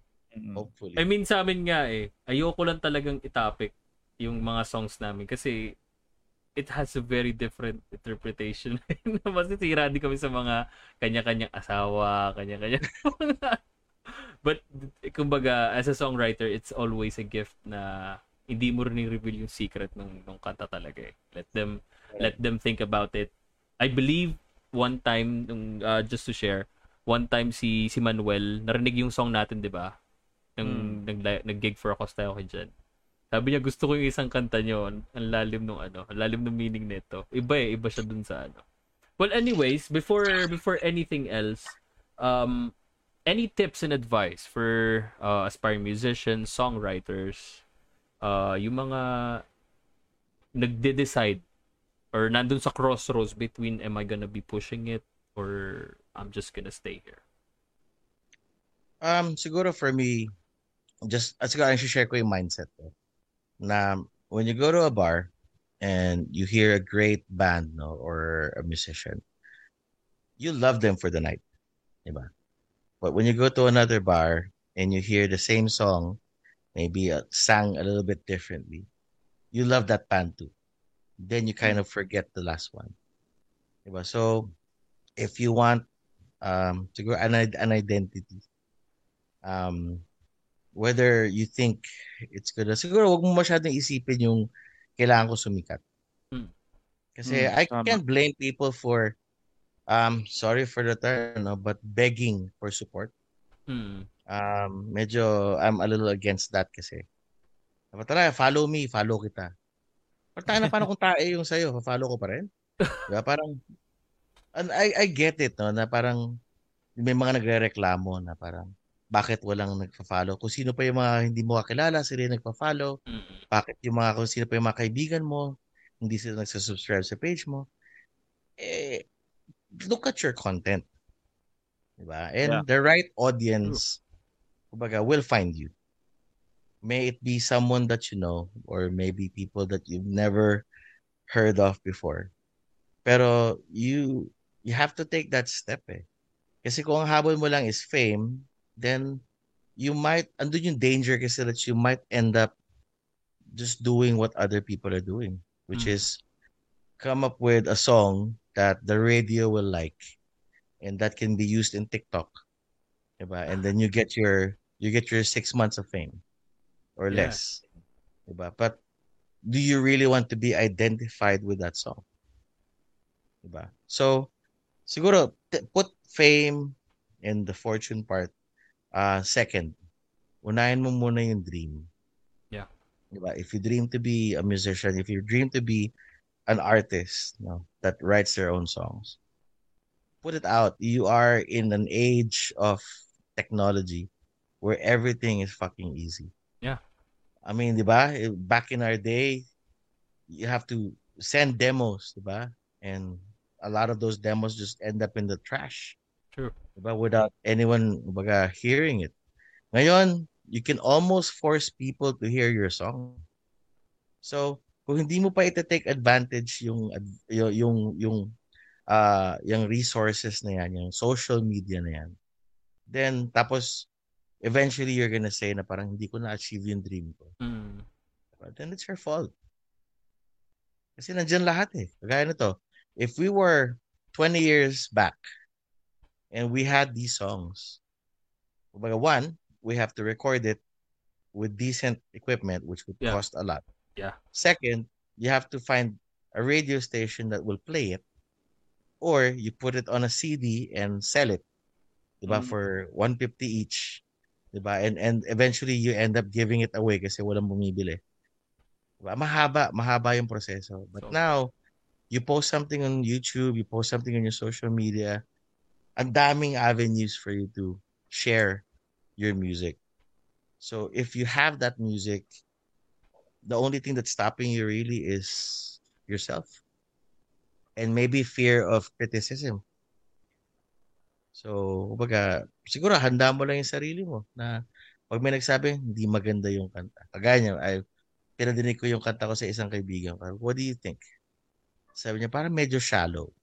Siyempre, yung unang isip mo, tangin na mo, anong alam mo? Di ba? Pero, yun Pero ano mo eh. defense mechanism yun eh. Defensive, oh, defensive eh. Pero, you have to, you have mo, you have to take it with a grain of salt. Nagtanong ka, sinabi sa'yo yung totoo, or gusto mo yung tao na parang, uy, ang ganda-ganda naman. But will never listen to that song again. Mm. So, kumbaga, dun ka sa mga tao na would really give you the criticism. Yeah. Para mag-evolve. So, hopefully, no, um, a lot of our uh, musician friends, naniniwala ako na everybody has that one thing that we wrote that's in some notebook, Yeah. di ba, or piece of paper na wag niyong hayaan na yung storya mo lang is, oh, may nasulat niya ako before pero hindi ko mailabas, hindi ko na hindi ko na tinuloy. eh." Mm. But okay lang naman yon kung wala kang pangarap na maging songwriter. Mm. Pero Tama. kung meron, you have the chance eh. Pa- Biniyayaan ka na nga ng, ng, ng gift na makapagsulat. True. So, ano, what what have you got to lose if you baga, record it, release it? Mm. Kaya hanga ako so sorry, I take it back yung bash-bash na kanta na yan. Still, it's somebody that kumbaga nga had the balls to put out their own song. Kahit na auto-tuned yung mga yan. Mm. Mm. But still, nilabas nila. Diba? Versus someone who never did. Just Y- because... Kumbaga yung leap of Takot ka. faith eh. Yun nandun eh. Yung leap of faith. Talagang Tsaka ano ba, ano ba, ano, ano ba mawawala, di ba? Ano ba mawawala sa'yo? True. Tama naman. I mean, just to share, ah, yung, yung pash-pash na yan, alam ko na-discuss na natin yung before. eh. That's just actually a marketing thing. They really have great voice. They really, they really perform well. Yung pash-pash na yun sa chorus na yun, that's a marketing thing. Which is, a, which is parang, Worked. yeah, it worked. Marami silang, marami silang naging bashers, pero marami na listen dun sa iba nilang mga songs. Which Dude, na-appreciate. mas sumikat pa iba. sila sa mga ibang artists that have been struggling to make a name. Mm, Yeah. Yeah. It's very Diba, smart of Itsu- them. diba, talaga. yung, uh, what I heard, yung Itsumo, di ba? Which was like a, parang, uh, yung Itsumo, yung ba, it's like Mm. 10, 15 years ago. Di ba? Parang ano yan, FX song yun eh. Di ba? Or jeepney song yun eh. Oo. Pero, Mm. kumbaga, I heard that the, yung Dice and K9, they Mm. have other better songs. Pero, kumbaga, that gave them the name eh. So, I don't know kung aabot kami sa ganung punto na kunyari may ma-meet kami na producer and say, hindi, gusto ko yung pinaka-corny yung kanta kasi yun yung yun yung Pwede papatok." maging market eh. Pwedeng Mm. maging ano eh. So hindi ko sure if that's something that we would eventually indulge in Mm. for the sake of reaching our dreams. Kasi sa isipin pa, sige, I just I just need a launching pad. Kahit corny kami ngayon, pero gusto ko lang magkaroon kami ng name so we can present our other songs. Yeah. So, I don't know. Hindi, kumbaga, siguro kaya ako, partly, pag may naisip akong corny na kanta, my wife would tell me, eh, yan yung gusto ng mga tao, corny. eh." Di gawin mo, di ba? Mali mo, yan pa yung ano, yun pa yung Yung sumikat. pa yung di ba? maging ano, maging stepping stone mo para Mm. marinig pa yun. ano. But again, we, Kaya- we all have different, you know, different opinions on this. May mga iba, pwede gagawin talaga yan. May iba na talagang de, will stick with the roots. Alam mo, Brad, iniisip ko nga yan a few days ago na kunyari lang, ma, ma, ma-bless kami with that opportunity na magkaroon ng pangalan. Um, nakakatakot rin. Kasi like for example, sige, let's be honest, Qshay. Maraming tao na nagbabash sa Qshay. Mm. Pero, is that really their identity? Kung ano yung naging, kasi parang sila, parang outcasted sila ng OPM for some reason. Eh. I don't know. Yeah, I know for why. some reason, yeah. Diba? Parang Nickelback. Parang I don't Oo. understand why a lot of people hate Nickelback. I like Nickelback. Pero, kumbaga in general, yung yung main yung gusto mo na na group of uh, people that, that yung gusto mong audience don't like Hmm. your song because they think yung song mo is jeepney song eh. So parang niisip ko, what if, no? What if dun kami bumagsak? What if tong kaibigang putik yung kayang iwan? What if maging parang, ano siya, parang millennial Mm. song na Mm. hindi ma-appreciate ng crowd na gusto mo? Paano kung hindi siya astig? Paano kung hindi siya ma malagay sa um, sa bucket ng urban dub, Franco, yung ganyan. At Mm. mapunta ka more on the, yung mga sud, yung mga, mag, Oo. which are all good, pero nandun ka. Mm, Nandun ka sa Ah. parang bubblegum pop, mm, ah, di ba? So, andun na, yun yung mga bagay na pinag-iisipan ko minsan na parang, itong music ba namin, saan ba to babagsak? If ever na it, you know, it takes off. Yan ang ano, yan ang Bahala. wino-worry palagi ng mga songwriters mga musicians. Yung ganyang minds, yung ganyang ano, ganyang idea, yung ideology na aabot ba ako dun sa point na naabot ng Franco, ng Urban Dub, ng Kamikaze, ng ibang mga OPM bands sa talagang, alam mo yun, talagang can burn the house down. And then, may possibility ba na mapunta ako dun sa line na, yeah, may sumikat kaming kanta, pero yun na yun. Diba? Yung mga pinapanggalan ng mga batang nakamataas na medyas habang nanonood ng ano habang umati ng simbang gabi. Yung mga Yeah. ganun parang mapupunta ba kami doon? Oo, ganun yung mindset palagi ng mga songwriters, musicians, especially mga nagre-release ng originals. Mm. Which is something that, you know, uh, that we just need to to wait until the, you know, the near future if that comes. Kasi sobrang daming songs. I mean, the good thing about this is ever since we started Mind the Beats, nandun kami sa mindset na may makaka-appreciate kaya pag pinag-usapan natin about OPM, about Filipino music. And then meron. Ibig sabihin nun, talagang OPM is still alive. It's very alive. It's just somewhere in between. Kasi It's may divided. maraming- Oo. Kasi maraming ano eh, maraming mga not hating on BTS fans or K-pop fans, pero may mga ganun eh. They support and then we push out na supportan natin sarili natin pero you know we we're, we're divided at some point you know we Mm. have our own you know things and and stuff Kasi it's easy to push a song. It's hard to stay. Parang, okay, you're you're a TikTok sensation, di ba, in terms of your song. But, let's face it, yung mga sinasayaw or kinakanta ng mga tao sa TikTok, you know the chorus, but you don't really give a fuck the name, kung ano yung title ng kanta or who Mm. sang it. Eh. So parang, nandun lagi yung, nandun lagi yung possibility that your song only makes it that far. Pero sa yun nga, yun yung punto ko kanina eh. Parang if you care too much about fame, Mm. then you will always be a, a perfectionist. Eh ako, sobrang yung mga kanta ko, they're nowhere close to being perfect. Pero hopefully it finds the right audience. Mm-mm. Parang somehow may makarelate, di ba? May maka may indie na movie na ma, magustuhan, di ba? And would put it there. Di ba? Sarap ng ganun. Oo. Ganyan yung mga mindset. Sana makapasok sa isang indie movie o kaya makuwang soundtrack sa isang ano. Mm-mm. Wag ka kahit dun lang or siguro ako the, the dream for me is to hear someone one yung madidig mo yung kanta mo like playing somewhere Mm. diba? Isa yun eh and the second one is for you to hear people covering your song that's like the ultimate ano eh it's the ultimate compliment eh Oo, totoo. Tama. Pero Sobra. problema sobrang kasi ngayon iba yung mga cover kasi nga ang, ang scary part if someone does a really nice cover and masumikat pa sila doon sa artist Mhm. like si, si Gotye, di ba? Yung Yeah. kanyang someone that I used to know. Nung ginawa siya ng Walk of the Earth, parang or everybody thought it was Walk of the Earth song. yeah. Kaya nga pag may nadidinig ako na parang ang ganda nung Make It With You ng Ben and Ben, no? Parang putang yan na, bread yan. oh, yun, yun lang yung fear David talaga. Gates yan. Oo. Pero, ano yan? Well, Well, it's, a, it's a weird time for music, actually.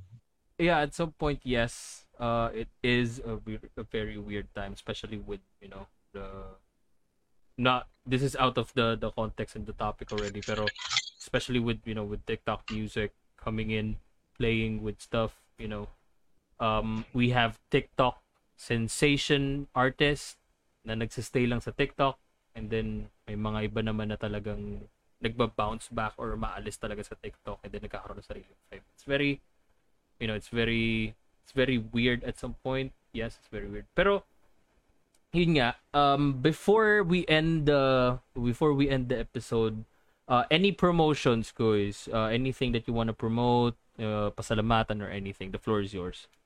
Well, number one, I'm not saying this because I'm talking to you guys, but mind the beats. I today, you know, I have a uh, a much much more appreciation for what you guys do. Thank you so Um, much, Kuya. Yung ating prep pa lang kanina and how you, I'm a fan of organized, ano kasi, um, a way of doing things. No?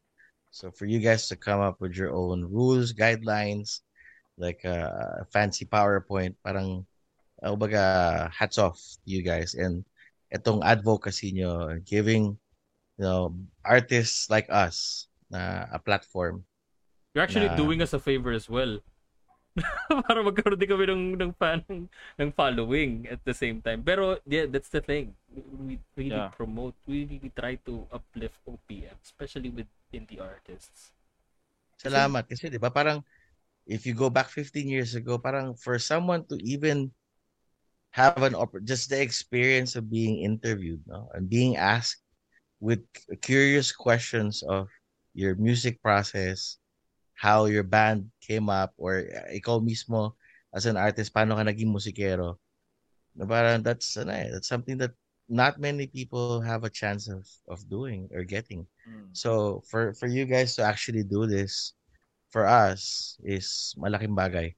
No, not just for yung goal namin as a band uh, and as a musician, but also just the whole experience of of being asked um, or having the curiosity um, of how we do things. So thank you, thank you sa Mind the Beats, um, and of course yung bandmates ko, um, past and present, na uh, those who made up the musician that I am now. Uh, yun, salamat. Siyempre, family, um, support? Um, and then, uh, yung support ng aking, and ng wife ko, and the patience that she has, no? uh, for the gear that I buy. Yan. yung mga Diba? gas, yung gastos. Yung Diba, gastos. her understanding uh, and her um, overnight forgiveness uh, when I purchase something.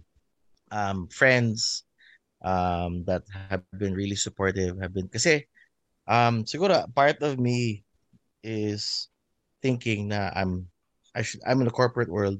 Mm. Diba? There's a certain level of expectation of what I should be Mm. given the job that I have. So every time I promote myself as a musician, nandun lagi yung parang, will this take a hit on my ano, on my corporate Mm. uh, image?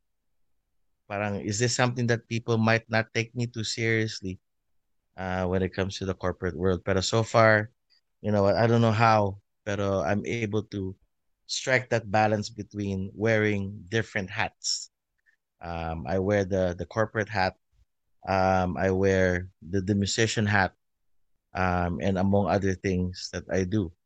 So, salamat na sa mga tao that are able to separate um my my, my identities kumbaga nga. Mm. um and and would never see me different just because um I do other things that are completely different to ito sa music um and yeah, yung mga bar owners that have given us uh I think you know, bar owners are always instruments are really big Yeah. instruments of musicians um you know for taking you as a Monday band and parang sige we need a band okay na to medyo olats to pero at least banda Mm. Diba?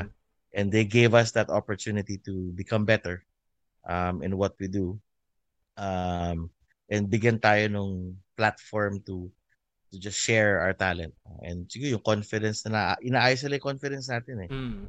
uh, in being able to play and of course yan yung, yung sa Amadeo Hidden Paradise na um, spots no you know friends that would invite us to their rooftops um, their resorts mga farm nila um, just so that they can give us venues uh, in in playing music. And yeah yung mga bandmates ko. Kasi I love my bandmates past and present.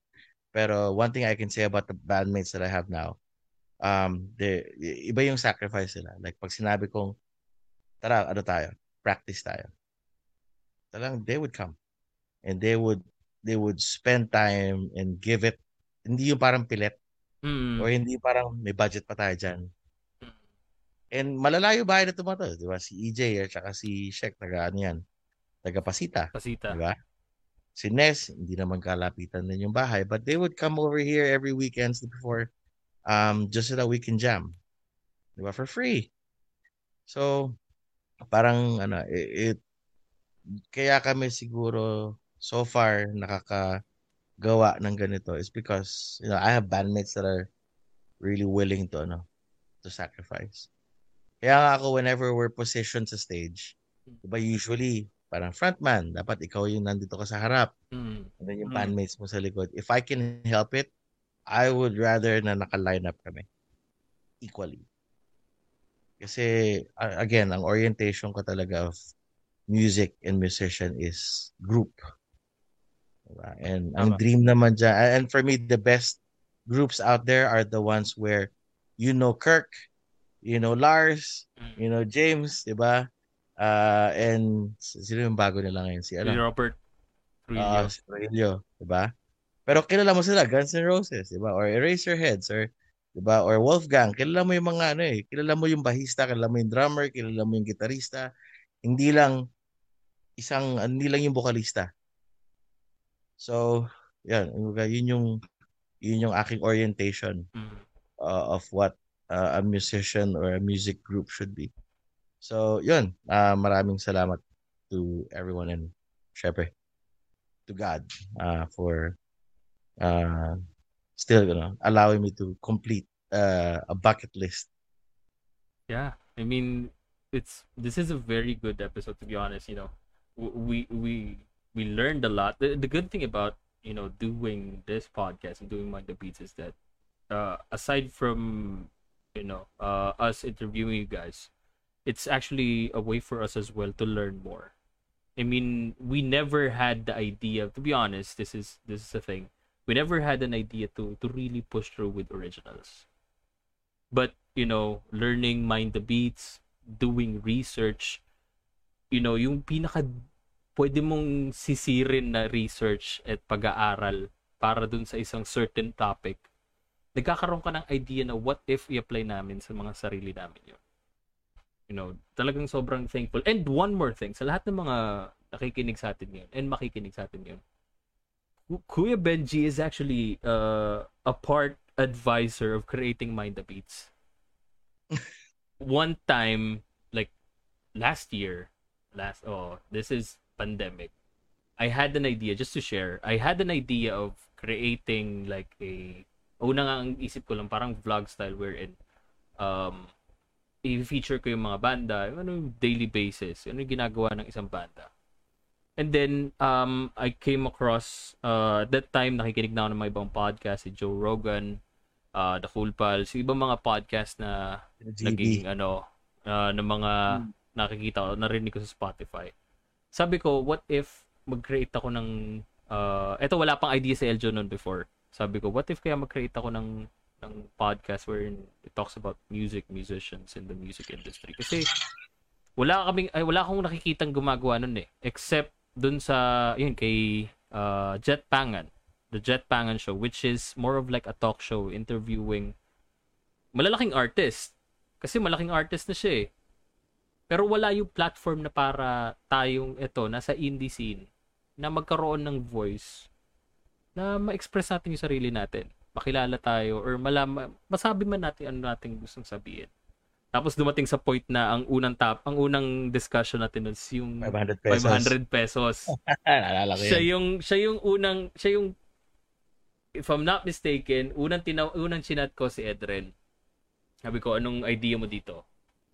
Tapos nagbanggit siya ng idea niya so, through chat pa lang. Tapos tinawagan kita. Kuis, sabi ko, Kuis, gusto ko lang nagkaroon ng idea. Kasi siya rin, si Edren din nagsabi sa akin noon. Tanungin mo si, ano, si Sir Benji. Siya may idea. Kayang-kayang sumagot sa'yo. Eh di yun, nagkaroon ng ano, nagkaroon kami ng conversation. I think around 30 minutes to 45. Oh yeah, ang tagal yan. Oo, talagang pinag-uusapan lang namin. Yung pinaka-topic, yung okay ka ba sa 500? Tapos nagkaroon, doon ako nagkaroon ng idea na this is gonna be the the theme for the podcast. It's just balls to the walls. Say whatever you want without repercu- with with the repercussions in it. Matamaan ka man o hindi. It's fine.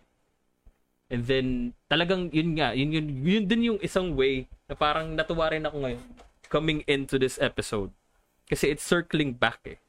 Kumbaga parang you being our guest, tapos with you advising me on the platform that uh, that is gonna be happening, paano magiging And here you are now, di ba? Oh, di ba? And then na, nabanggit ko na kay Eljo, he's on board with the you know, with the the theme, lahat ng mangyayari.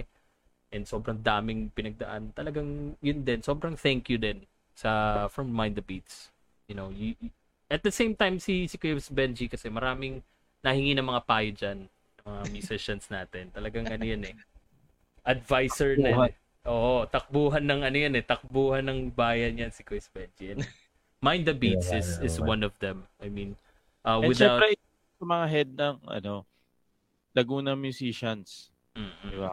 Ah, si Mickey. actually, no, for the record, no, yung Tama um, and thank you, thank you for mentioning that. Um, kasi some people kasi they introduce me as founder, president, but the, the and I was telling somebody earlier about exactly the same thing. Sabi ko, Laguna Musicians Community is not an organization.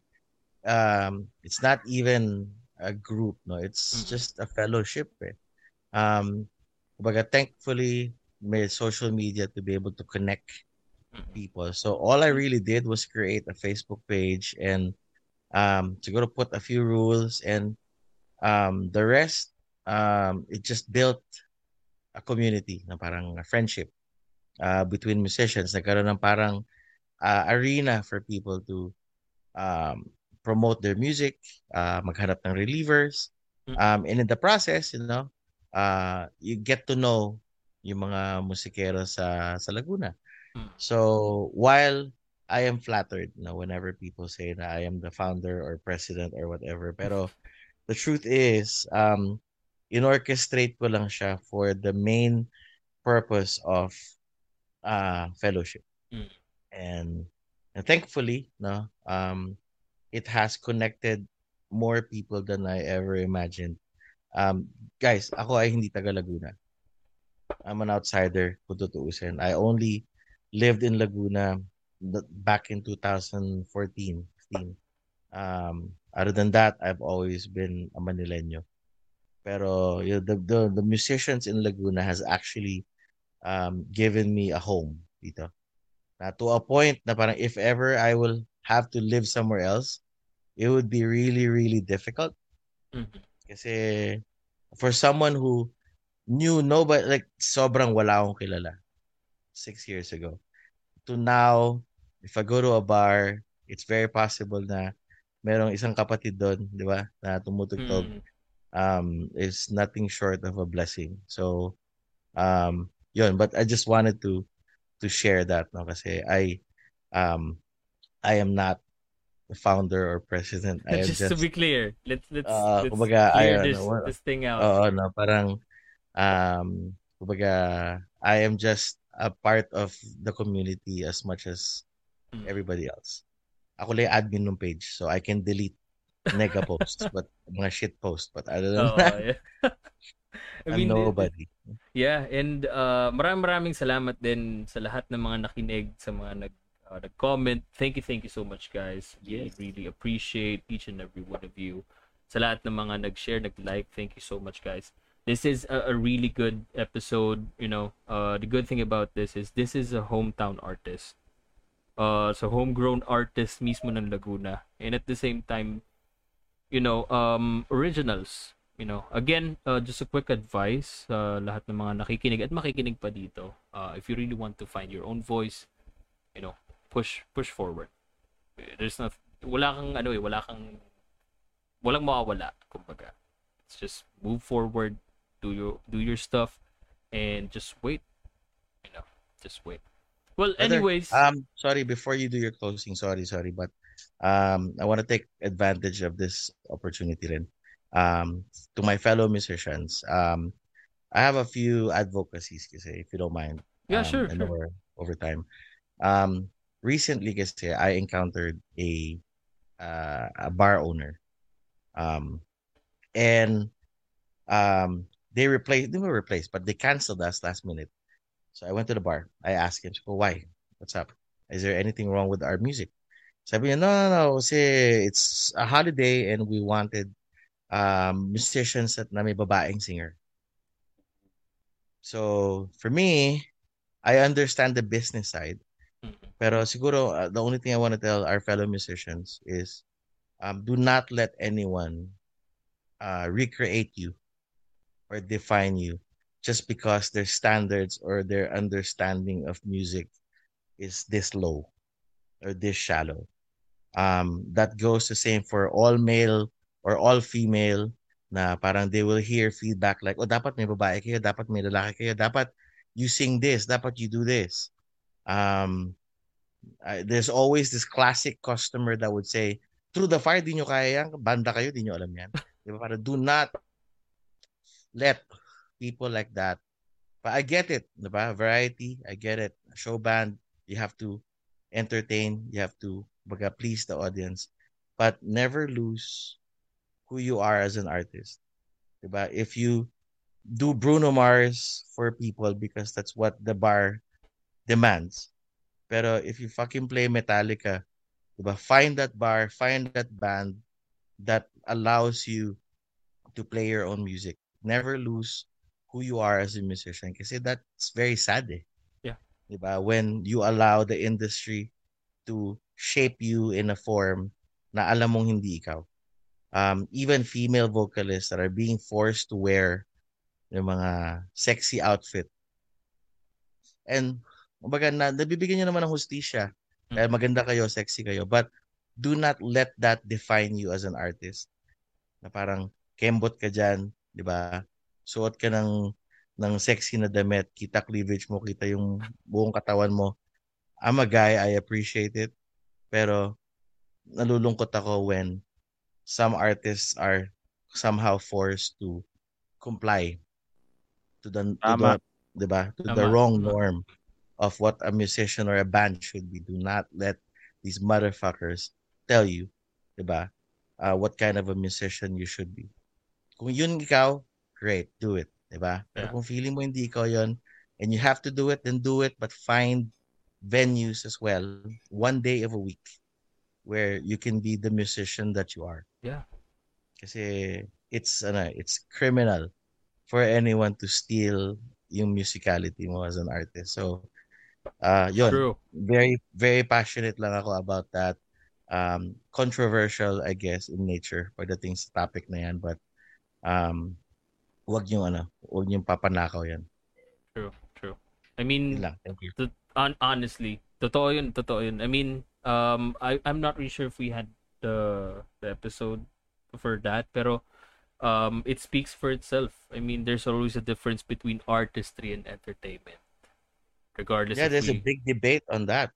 there, Yeah, there's a kumbaga, uh, there's a lot of people will say artistry is you know entertainment about making people or you know um, entertaining people you know artistry on our terms artistry is more of just you know pleasing yourself regardless if they like it or not doing you. Ah. yeah it's you sinabi nga ni Lady I I don't really care if they if they you know kung ito yung gusto nilang tunog this is me this is my sound so if whether you like it or not if you're just playing it for money 'di ba pero if you're playing it dun talaga sa soul mo with your all of your heart and your passion then, yeah you do you kumbaga there's always a big Kasi debate kagaya with that. nung yung pinuntahan namin na event nun, um, we didn't get a lot of applause. We we did, we got sympathy applauses. We got genuine ones from friends. Yung tipong Pero- ano lang, uy, gano'n rin.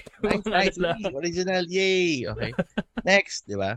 Pero, um, pag uwi mo kasi sa bahay, no, and you, di ba, you, you, you get to reflect and say na parang, shit, nagawa ko yung gusto ko. I was me as a musician on that stage.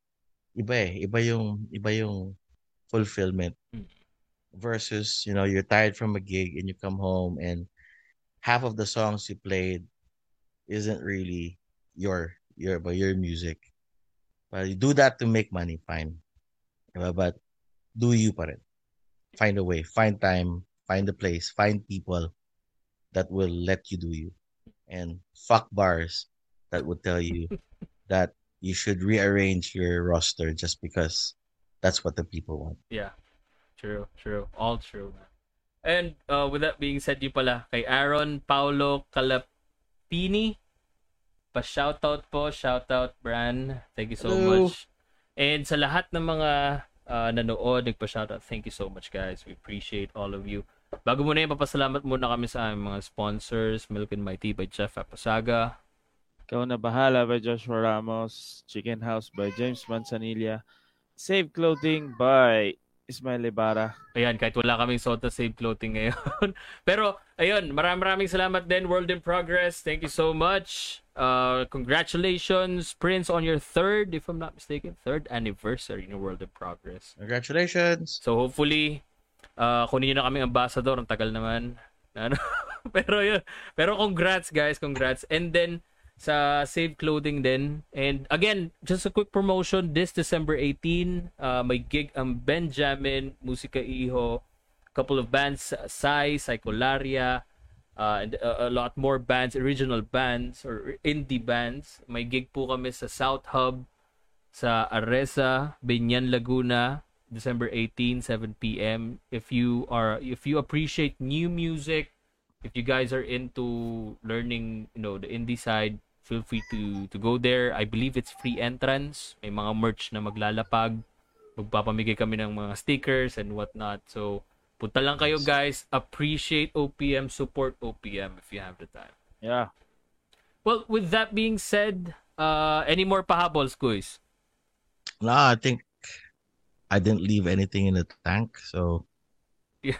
sabi ko naman lahat. Salamat, salamat. Thank you, thank you so much. And by the way, thank you so much, uh, Kuis Benji and the rest of Benjamin for uh, for this opportunity. Thank you, thank you so much, guys. More power to you. Hopefully, makasama rin kami sa mga uh, next projects nyo and Yes, we wish yes. we wish you all the best in your Thank you success in your much. career. And with Maraming that, salamat. with that being said, my name is Irvin. And I'm Eljo. And this is the number one music podcast in the country. This is Mind the Beats. Thank you so Yeah. much, guys. Bye bye.